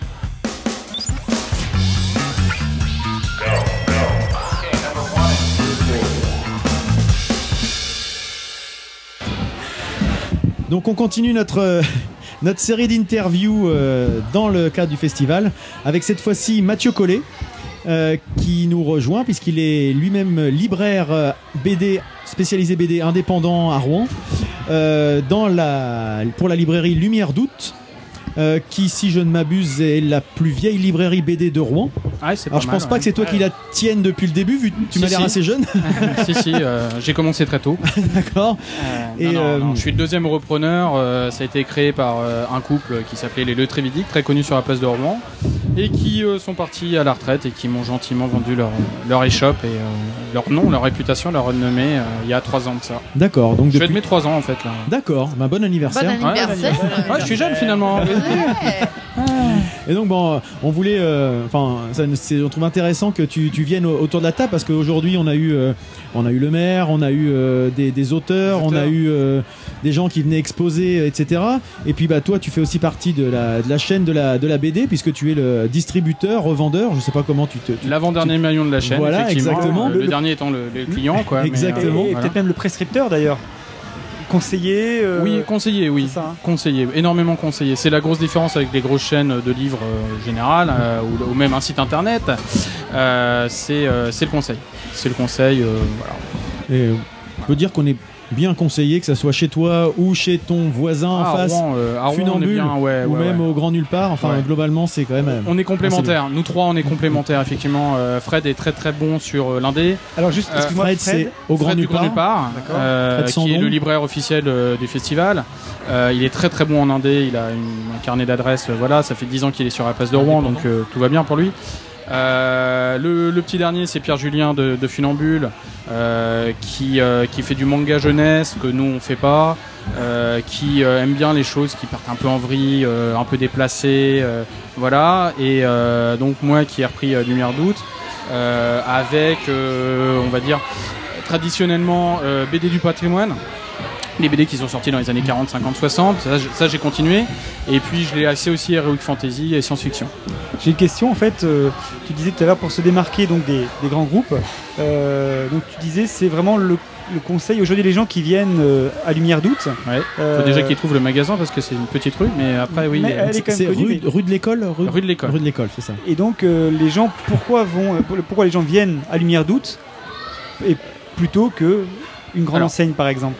Il y, a- y y deux choses. Il faut savoir qu'en librairie indépendante, que ça soit la BD, le livre, c'est le prix unique sur le livre partout en France.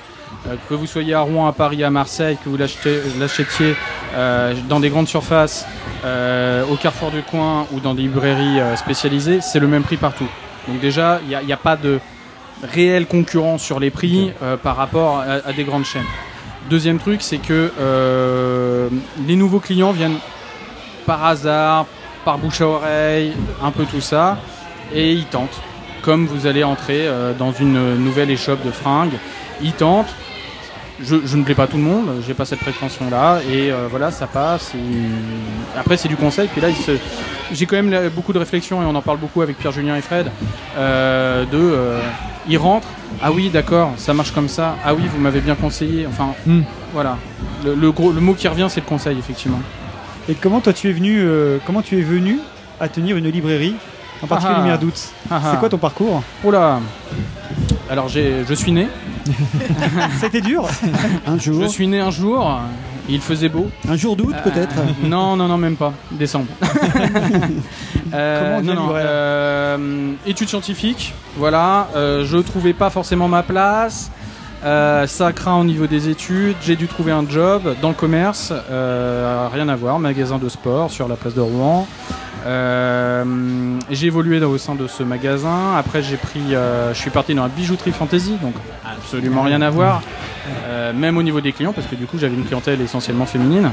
Euh, C'était pas désagréable. Euh, et puis, euh, et puis voilà. Donc, parallèlement à ça, ma passion, c'était de lire la BD. Je suis revenu à 18 ans sur la BD. Au bout d'un moment, bah, ok, j'avais fait, euh, j'avais lu beaucoup de livres, et puis je me suis dit comment je pourrais euh, connaître un peu les auteurs, leur univers, comment ils travaillent, tout ça. Et j'ai commencé à fréquenter les festivals. J'ai commencé à Saint-Malo. Et puis après, j'ai travaillé pour des maisons d'édition au sein de, festivals euh, d'Angoulême et de Saint-Malo. Et un jour, des auteurs, des gens du staff, des maisons d'édition m'ont dit Mathieu, tu sais, il faudrait peut-être que tu penses à être dans le livre. Voilà. Tu pourrais pas travailler dans une maison d'édition parce que t'as pas cette mentalité euh, propre à l'é- à à l'édition. Mais euh, t'es commerçant, t'aimes euh, la BD, ouvre une librairie et tout ça. Voilà. Et après, ça s'est fait assez naturellement. Et en discutant avec quelqu'un sur euh, il m'a dit bah, Lumière d'août est à vendre. J'ai foncé direct, euh, j'ai franchi la porte. Bonjour, vous êtes à vendre Oui, ok. euh, Bababa, bababam. On top dans la main. euh, trois mois après, c'était fait. Donc ça sous-entend quand même des emprunts, euh, des, des risques. Bah, euh, après, c'est une ouverture de magasin classique. On revient sur le truc, les banques, les machins, euh, Voilà. les dossiers, euh, voilà. Les banques sont pas trop fril- ont pas été trop frileuses euh, Ah, par rapport à ça? Oui, par rapport Ah, à une librairie, tu veux dire euh, Justement, parce que euh, juste, Bah, je vais faire le lien, puisque c'est chez- quand je t'ai rencontré, c'est quand j'ai acheté le DVD euh, Sous les bulles, Oui. Qui justement montre un petit peu les problématiques de la BD, euh, oui. la chute des ventes, etc.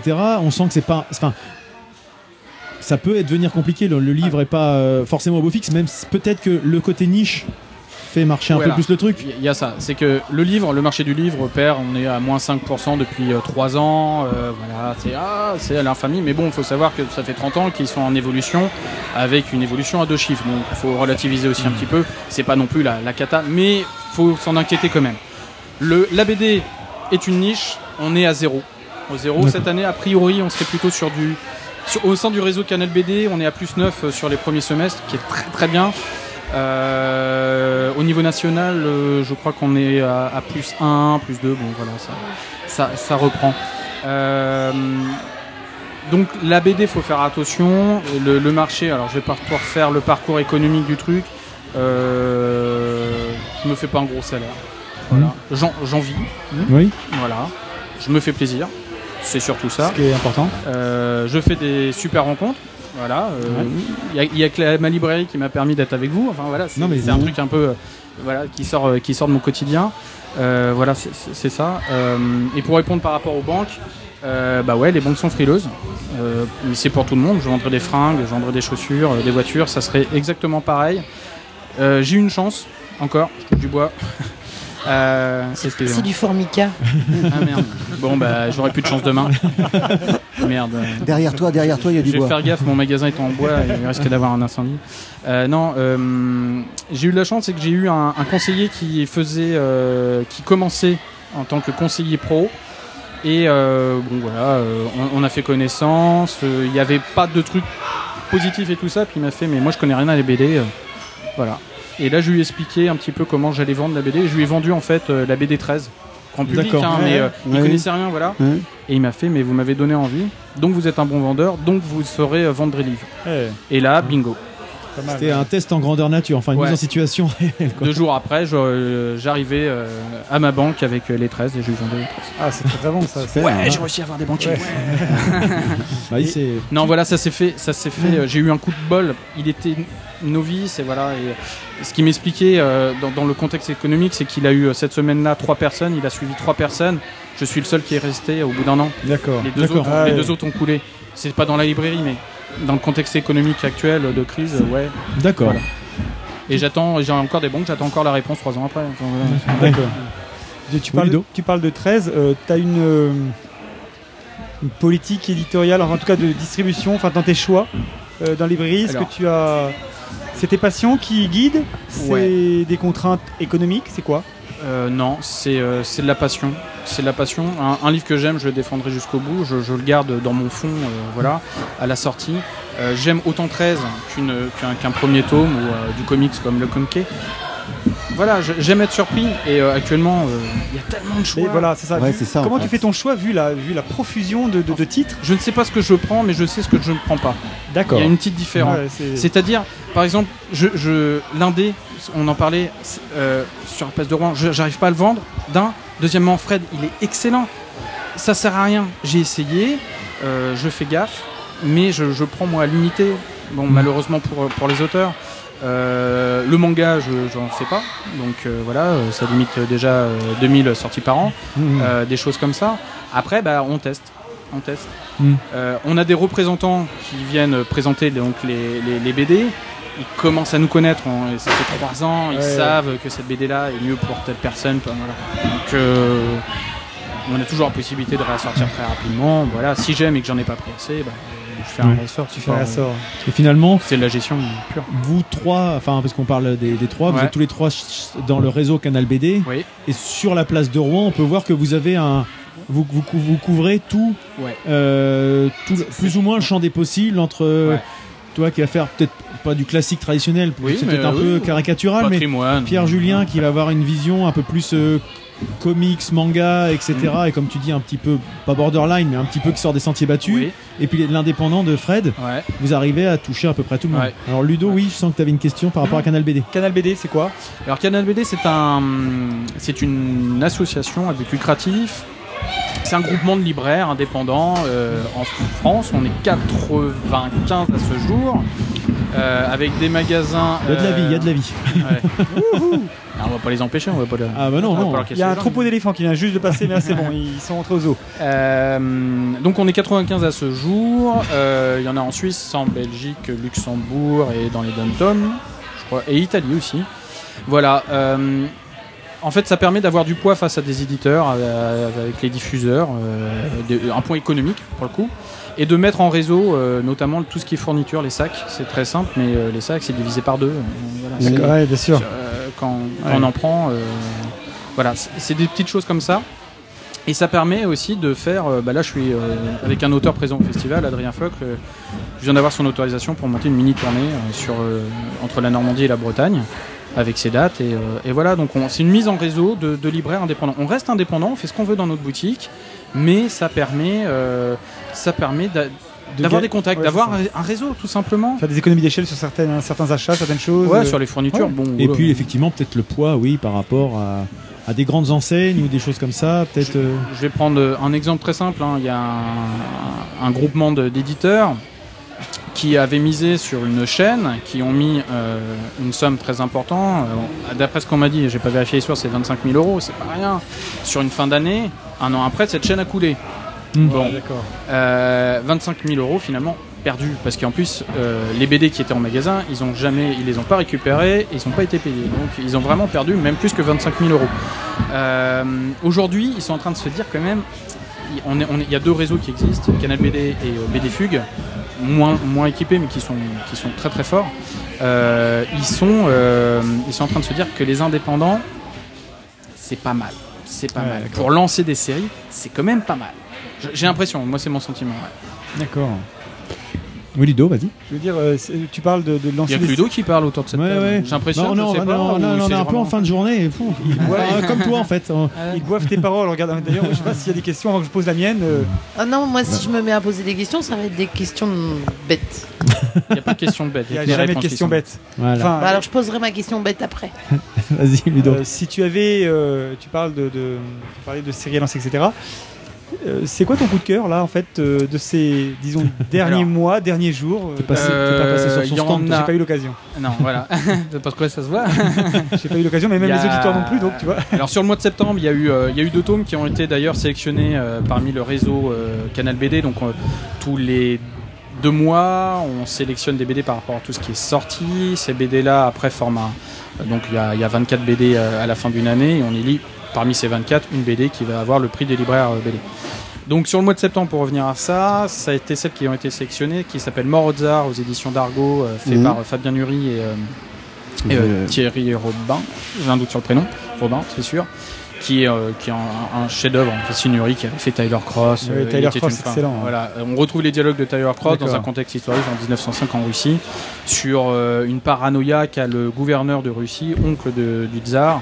Euh, qui, euh, qui a fait un geste malencontreux, qui a conduit la- l'armée de Russes à tirer sur des manifestants contre la famine.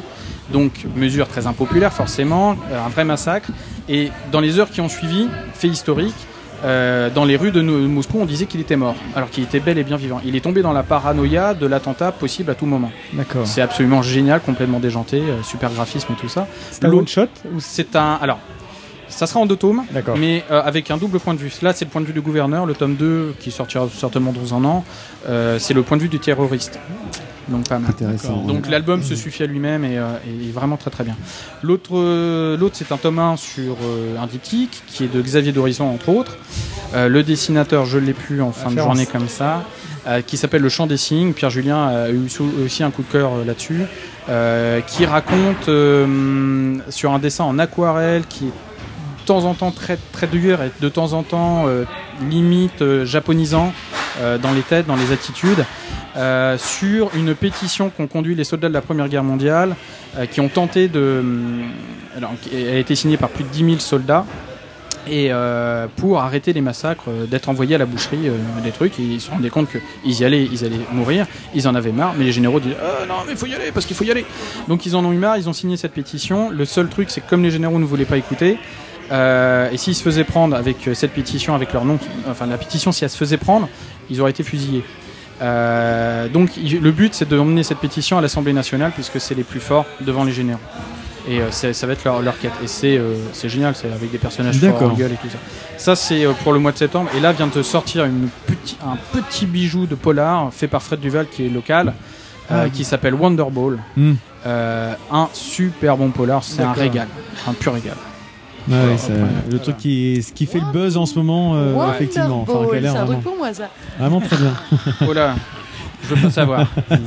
non, non, C'est pas Wonderball, hein, c'est- euh, hein. 9 secondes, 9 morts, 9 balles, non, c'est ça le, C'est le ça. pitch C'est ça. C'est, euh, Wonderball, c'est le surnom d'un, flic à San Francisco au début des années 80. qui est un peu genre un inspecteur Harry.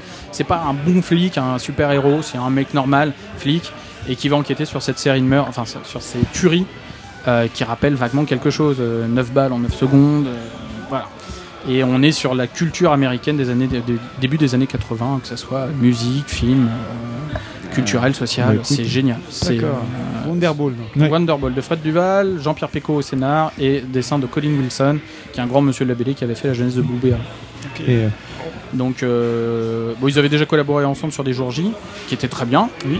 Mais là, c'est juste Là, une bombe. c'est juste euh, une grosse claque. Bah, écoute, on, on en fera peut-être une chronique prochainement. parce que je, on va acheter un coup d'œil. Me regarde pas comme ça. Elle a peur que. Oui, elle a peur au porte-monnaie. j'aille acheter un truc euh, d'un coup. Mais en tout cas, tu, enfin moi pour moi tu confirmes ce que tu disais, c'est que tu es plutôt un bon vendeur. Tu utilises bien les trucs ça donne Bah, envie de ça donne envie d'aller jeter un- acheter, ouais. un, un coup d'œil. Et puis ce monsieur n'a pas complètement mauvais goût, on peut le, le croire sur parole puisque sur son stand, sur Lock and Key, c'est marqué le comics de la Ah décennie. Ouais, donc de il la le met décennie, j'y- j'y vais très largement Ouais. en avant. Ah. Donc euh, comme nous on l'a, on, l'a quand même euh, pas mal euh, mis en avant nous aussi. Bon, on pensait qu'on a plus ou moins des goûts qui se rapprochent. C'est la seule BD en 3 ans qui est complètement addictive. Ah, Qui- qui, exceptionnel. qui Ouais. fait, alors, qui, moi, parmi mes clients, fait 100% Oh, il y a de- les Walking Dead. C'est différent. non, pareil. Walking Déjà, Dead, il y a des gens qui n'aiment pas Walking Dead. Ouais. Lock and Key, je n'ai pas encore trouvé une personne qui n'aime pas euh, Lock and Key. Si Marius, ouais mais Toi, tu sors. mais tu l'as pas acheté chez moi, donc euh, ça compte pas. Non, non, qui, qui Ah, J'ai moi, acheté à Funambule. Ouais, j'ai euh, moi j'ai eu, j'ai eu un client euh, enfin j'ai eu plusieurs clients comme ça mais euh, j'ai eu un client qui me l'a acheté euh, un lundi soir à 19h sur l'heure de la fermeture il m'a cru sur parole il le prend le mardi matin il m'attendait Ouais, pour avoir le à 2. 2h, 2 heures du matin il l'avait déjà eu deux fois il avait les yeux euh, cernés hein, c'était Ah, génial Je quoi. revois Ludo quand il nous l'a vendu euh, Ah au oui. tout début. J'ai adoré Lock and Key. ah bah c'est génial Mm, Tout à fait. Et donc moi j'arrive dans ta librairie, Ouais. je te demande une BD, euh, tu l'as pas. Tu me la commandes ou tu me dis va Ah bah, voir euh, euh, ailleurs? Va voir ailleurs si je suis, ouais.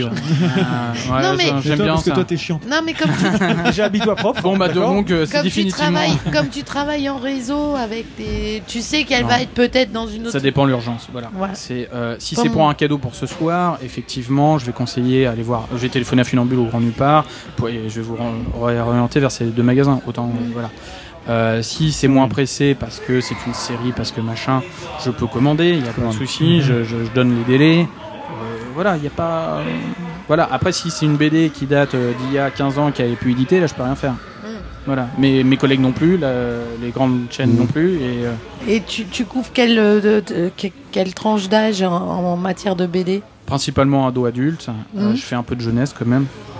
Parce que c'est vachement marrant de voir des gamins euh, avec des BD. Ouais, c'est pas du tout la même attitude qu'un adulte, donc c'est c'est- c'est- c'est marrant socialement, euh, sociologiquement, c'est assez intéressant. Voilà. D'accord. D'accord. Oui, Ludo Ok, non, c'est bon. Bah, écoute, euh, merci d'être venu Ouais. te Bah, merci de m'avoir- piocher des questions parce Bah, que Bah, quand vous voulez. hein. toi ça bah, Bah écoute, bientôt dans ton alors, magasin il- y a bien une petite enseigne, non Ah bah euh, oui. Au-dessus de ton. Enfin. Non, mais c'est parce qu'on cherchait la En rue. fait, non, c'est la une, rue non, non, c'est une porte Alors. cochère en fait, euh, avec une lumière rouge. Allumée, mais- tu peux rentrer En Alors après, après mon nom n'est pas sur l'interphone, donc faut signer au troisième en partant du haut.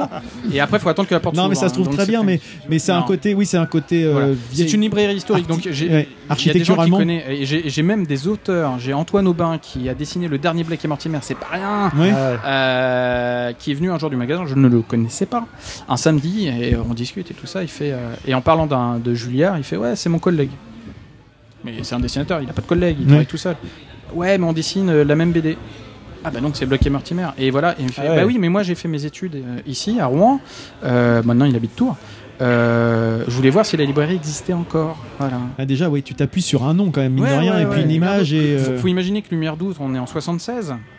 Ouais, La. BD, c'est euh, 800 nouveautés par an. Aujourd'hui, on en a 5000. Euh, Ah. Oui. Euh, on, sortait, on sortait un Blueberry, il se tenait 6 mois dans les magasins. Voilà, aujourd'hui, euh, si on arrive à le faire durer un mois, euh, C'est un coup de chance, c'est- ouais, c'est déjà bien. C'est, déjà pas mal. Euh, euh, donc, ils, ouvrent cette première librairie spécialisée à Rouen, qui est une des dix premières aussi de France. D'accord. Il n'y en avait pas. Il y en avait trois à Paris, il y en avait une à Lyon, une à Marseille, tout d'un coup. oh bon.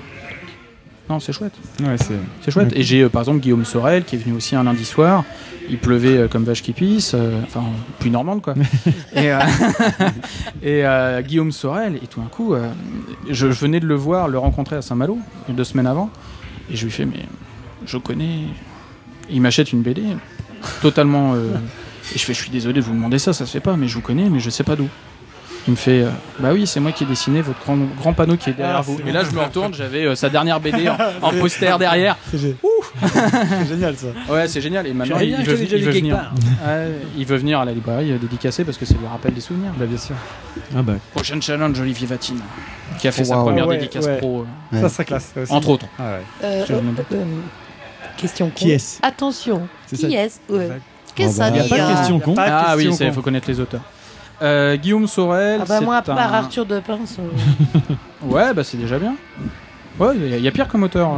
Oui, oui, non, mais après, moi, c'est le dessin. Le dessin, s'il m'accroche Dessin, pas. dessin, c'est un dessin à l'aquarelle. Guillaume Sorel s'est fait connaître beaucoup avec une, une, une BD qui s'appelle Algernon Woodcock, qui est une adaptation de roman fantastique du 19e.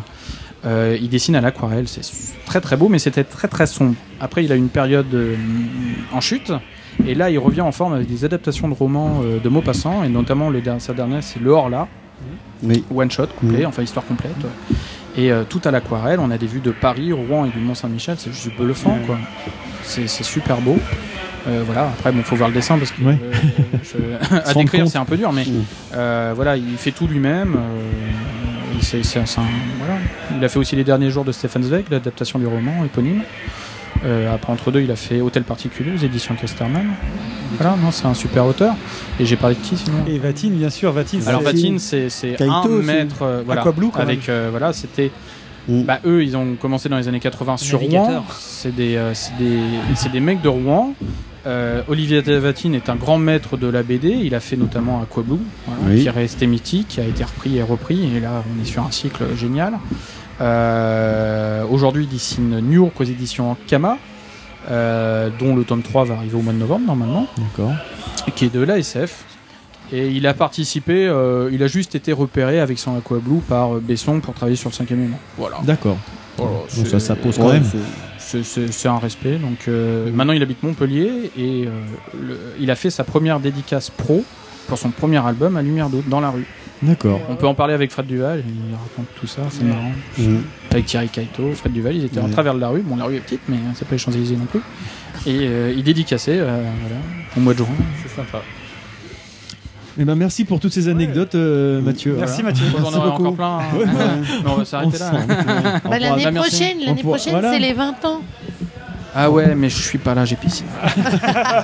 Ah bah écoute, on fera venir un de tes autres. euh, Vous savez qui est euh, Collaborateur, enfin, le- collègue. le, le président d'honneur de- du, du 20e anniversaire de- Le maire n'a pas voulu nous le dire. Il nous a dit. Toi, tu vas nous le Toi, dire. tu vas nous le dire. Toi, tu vas nous le dire.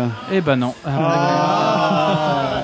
Denis Bajram. Denis Bajram, euh, qui est euh, aussi un grand maître de la BD et qui fait de la SF et qui vient de sortir Universal War 2, tome 2. Ah oui. Ah, Et bah, euh, c'est il a fait ton- Universal War c'est le- 1. C'est un peu le t-shirt que t'as, non? Comme par hasard. Non, non, non, non. pas totalement par hasard.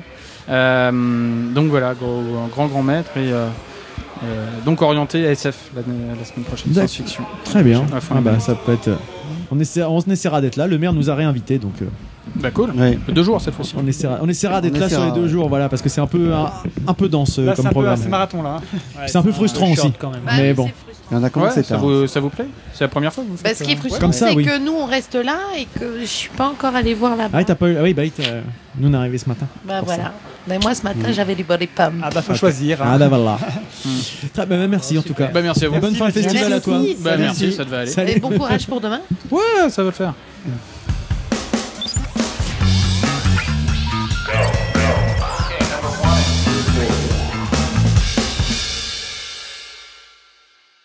On termine ce- cet épisode qui a été complètement différent de ce qu'on avait prévu, ce que vous avez entendu dans le Ouais. sommaire. Ça s'est pas du tout passé comme prévu, mais ça s'est presque mieux passé que prévu, même complètement c'était mieux passé que prévu, puisque Moi, finalement. j'ai découvert plein de choses et j'ai appris plein de choses. On a eu des invités euh, tout du long, c'était euh, c'était passionnant. Enfin nous, on un- est comme je disais là euh, tout à l'heure avec Mathieu, c'est on est même frustré de finalement arriver déjà à la, à la fin de la journée et puis de se dire on aurait pu euh, faire tant de choses. Mais bon, cela étant, on a quand même passé un, un super euh, un super moment. On va mettre les informations sur le sur le billet du blog de tout ce qu'on a pu entendre aujourd'hui. euh, et puis bah, je vais laisser un petit peu la, la parole à Ludo là qui avait deux trois petits mots à dire quand même pour euh, pour conclure. T'as coupé ton micro, oui Christophe. Avant que, que Ludo ne prenne la parole, je voulais juste préciser une chose, je ne suis pas dépressif. Très bien. Oui, non, Ludo. Voilà, c'était dans, le, dans la droite ligne du, du- Enfin, la droite ligne, oui, ici, de, du, du, du festival Normandie Bulle. Juste euh, pour, euh, pour parler d'un euh, d'un festival qui va avoir lieu prochainement, qui s'appelle Lucien Festival, qui est un festival des arts pluridisciplinaires, qui est organisé par l'école d'architecture de, de Rouen, et euh, qui se tiendra donc euh, du 24 au 27 novembre à l'école d'architecture Qui se trouve à Darnétal. qui se trouve à Darnétal, tout à fait, et euh, où auront lieu des expositions de peinture, euh, peinture, sculpture, enfin tout un tas d'événements. Et euh, juste à savoir, c'est que le mercredi 12 novembre, à l'hôtel de ville de Rouen, le- l'école d'archi va construire une géode en bois qui va faire 6 mètres de haut et en fait euh, qui va servir à accueillir la soirée de clôture euh, du festival euh, oh là là j'ai perdu le nom c'était tout, Az- tout Azimut les Azimuts qui est en fait la semaine étudiante euh, au cours de laquelle se déroulent diverses manifestations et que à cette occasion-là, la géode, donc, comme je disais, va servir de- de- d'accueil et va être démontée puisqu'elle va être. C'est une exposition c'est vraiment journalière. Voilà, elle est, elle est juste là pour accueillir cette soirée de clôture. Elle va être démontée pour être remontée en fait euh, dans l'école d'architecture et donc euh, pour être effectivement euh, parmi les, les, les, les- les pièces qu'on pourra admirer euh, au Lucien Festival, donc à l'école d'architecture. Et on a été euh, justement contacté par ces, ces petits jeunes là en début Ouais, de journée qui, étaient, qui avaient l'air très sympa et Très sympa, très dynamique, Voilà, très envie de ça- On avait envie de leur faire donc, un petit clin d'œil là voilà. en fin d'émission. parce qu'on n'a pas pu le faire avant. Voilà, on se retrouve pressé par le temps, mais on voulait quand même marquer le coup parce que c'était. Voilà, Comme quoi, à étaient Rouen, ça bouge Ah quand bah, même, On hein. dit, Il y aura des choses, il y aura des choses, il y aura, des- il y aura une conférence sur les nouvelles pratiques de l'architecture et le vendredi 28 novembre une soirée de clôture avec de la musique électronique hein, euh, le soir. Donc euh, voilà, bah, venez nombreux, c'est entrée euh, tout public, c'est gratuit. On mettra le lien également. On mettra le lien sur le sur le billet du blog et puis on et- communiquera avec eux. euh, On leur fait si donc une- possible, et on leur fera peut-être un petit coucou à l'occasion. On ira Voilà. voir. On leur fait une spéciale dédicace. Voilà, c'est c'est l'occasion de, bah, de, de marquer le coup, ouais, de marquer le coup et puis surtout de, de saluer ce type d'initiative euh, qui est toujours euh, appréciable. Voilà. Et je crois que Didou il veut faire un dernier petit un dernier petit clin d'œil, donc on va te laisser euh, la parole. Oui, un petit clin d'œil pour euh, Bridget et la Manoute, qui euh, sont les heureux parents d'un joli petit garçon qui s'appelle Camille. Donc, on leur souhaite à tous les trois beaucoup de bonheur et on les aime. Et juste pour remettre dans le contexte, Oui, c'était parce que euh, notre premier invité. Manu, Manu. la Voilà, Manoute comme l'appelle Didouille, c'est Manu, notre premier invité, le parrain de l'anthropode, Ouais, ouais, ouais, qui ouais, était Le, là pour un peu essuyer les plates, qui a gentiment à l'époque, il y a un an, euh, qui était venu nous, nous rejoindre au micro, notre parrain. la, la nous parler de photographie, donc euh, bah, on voulait les, les saluer à cette occasion, voilà. Et, Oui, des bah, gros On se joint à Didouille, voilà. Gros bisous, gros bisous. Et puis bah nous, bah, on va se, on va se quitter, on va ranger tranquillement notre euh, notre bazar. Du coup là, on va se, on va se quitter. Et puis bah on vous dit euh, à une prochaine. Ciao, et puis, ciao. Ciao, et puis bah, on vous tient au courant sur les sur les ondes. À bientôt. Salut. Salut. Salut. Allez. Mais euh, vous inquiétez pas, après le générique, euh, il y a Ludo qui vous retrouve. Salut. Salut,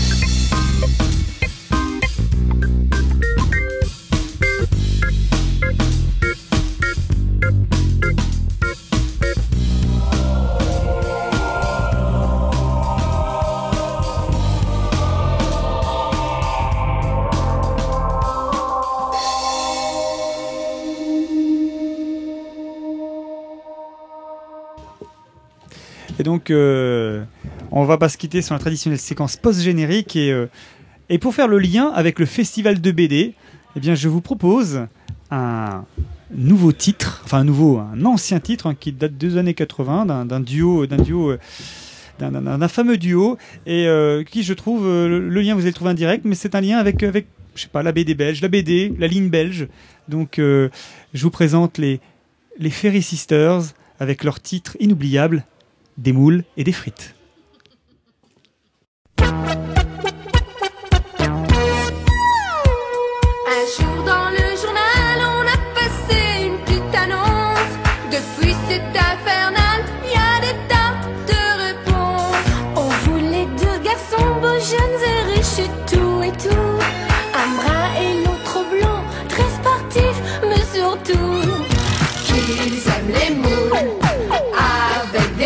Era bien.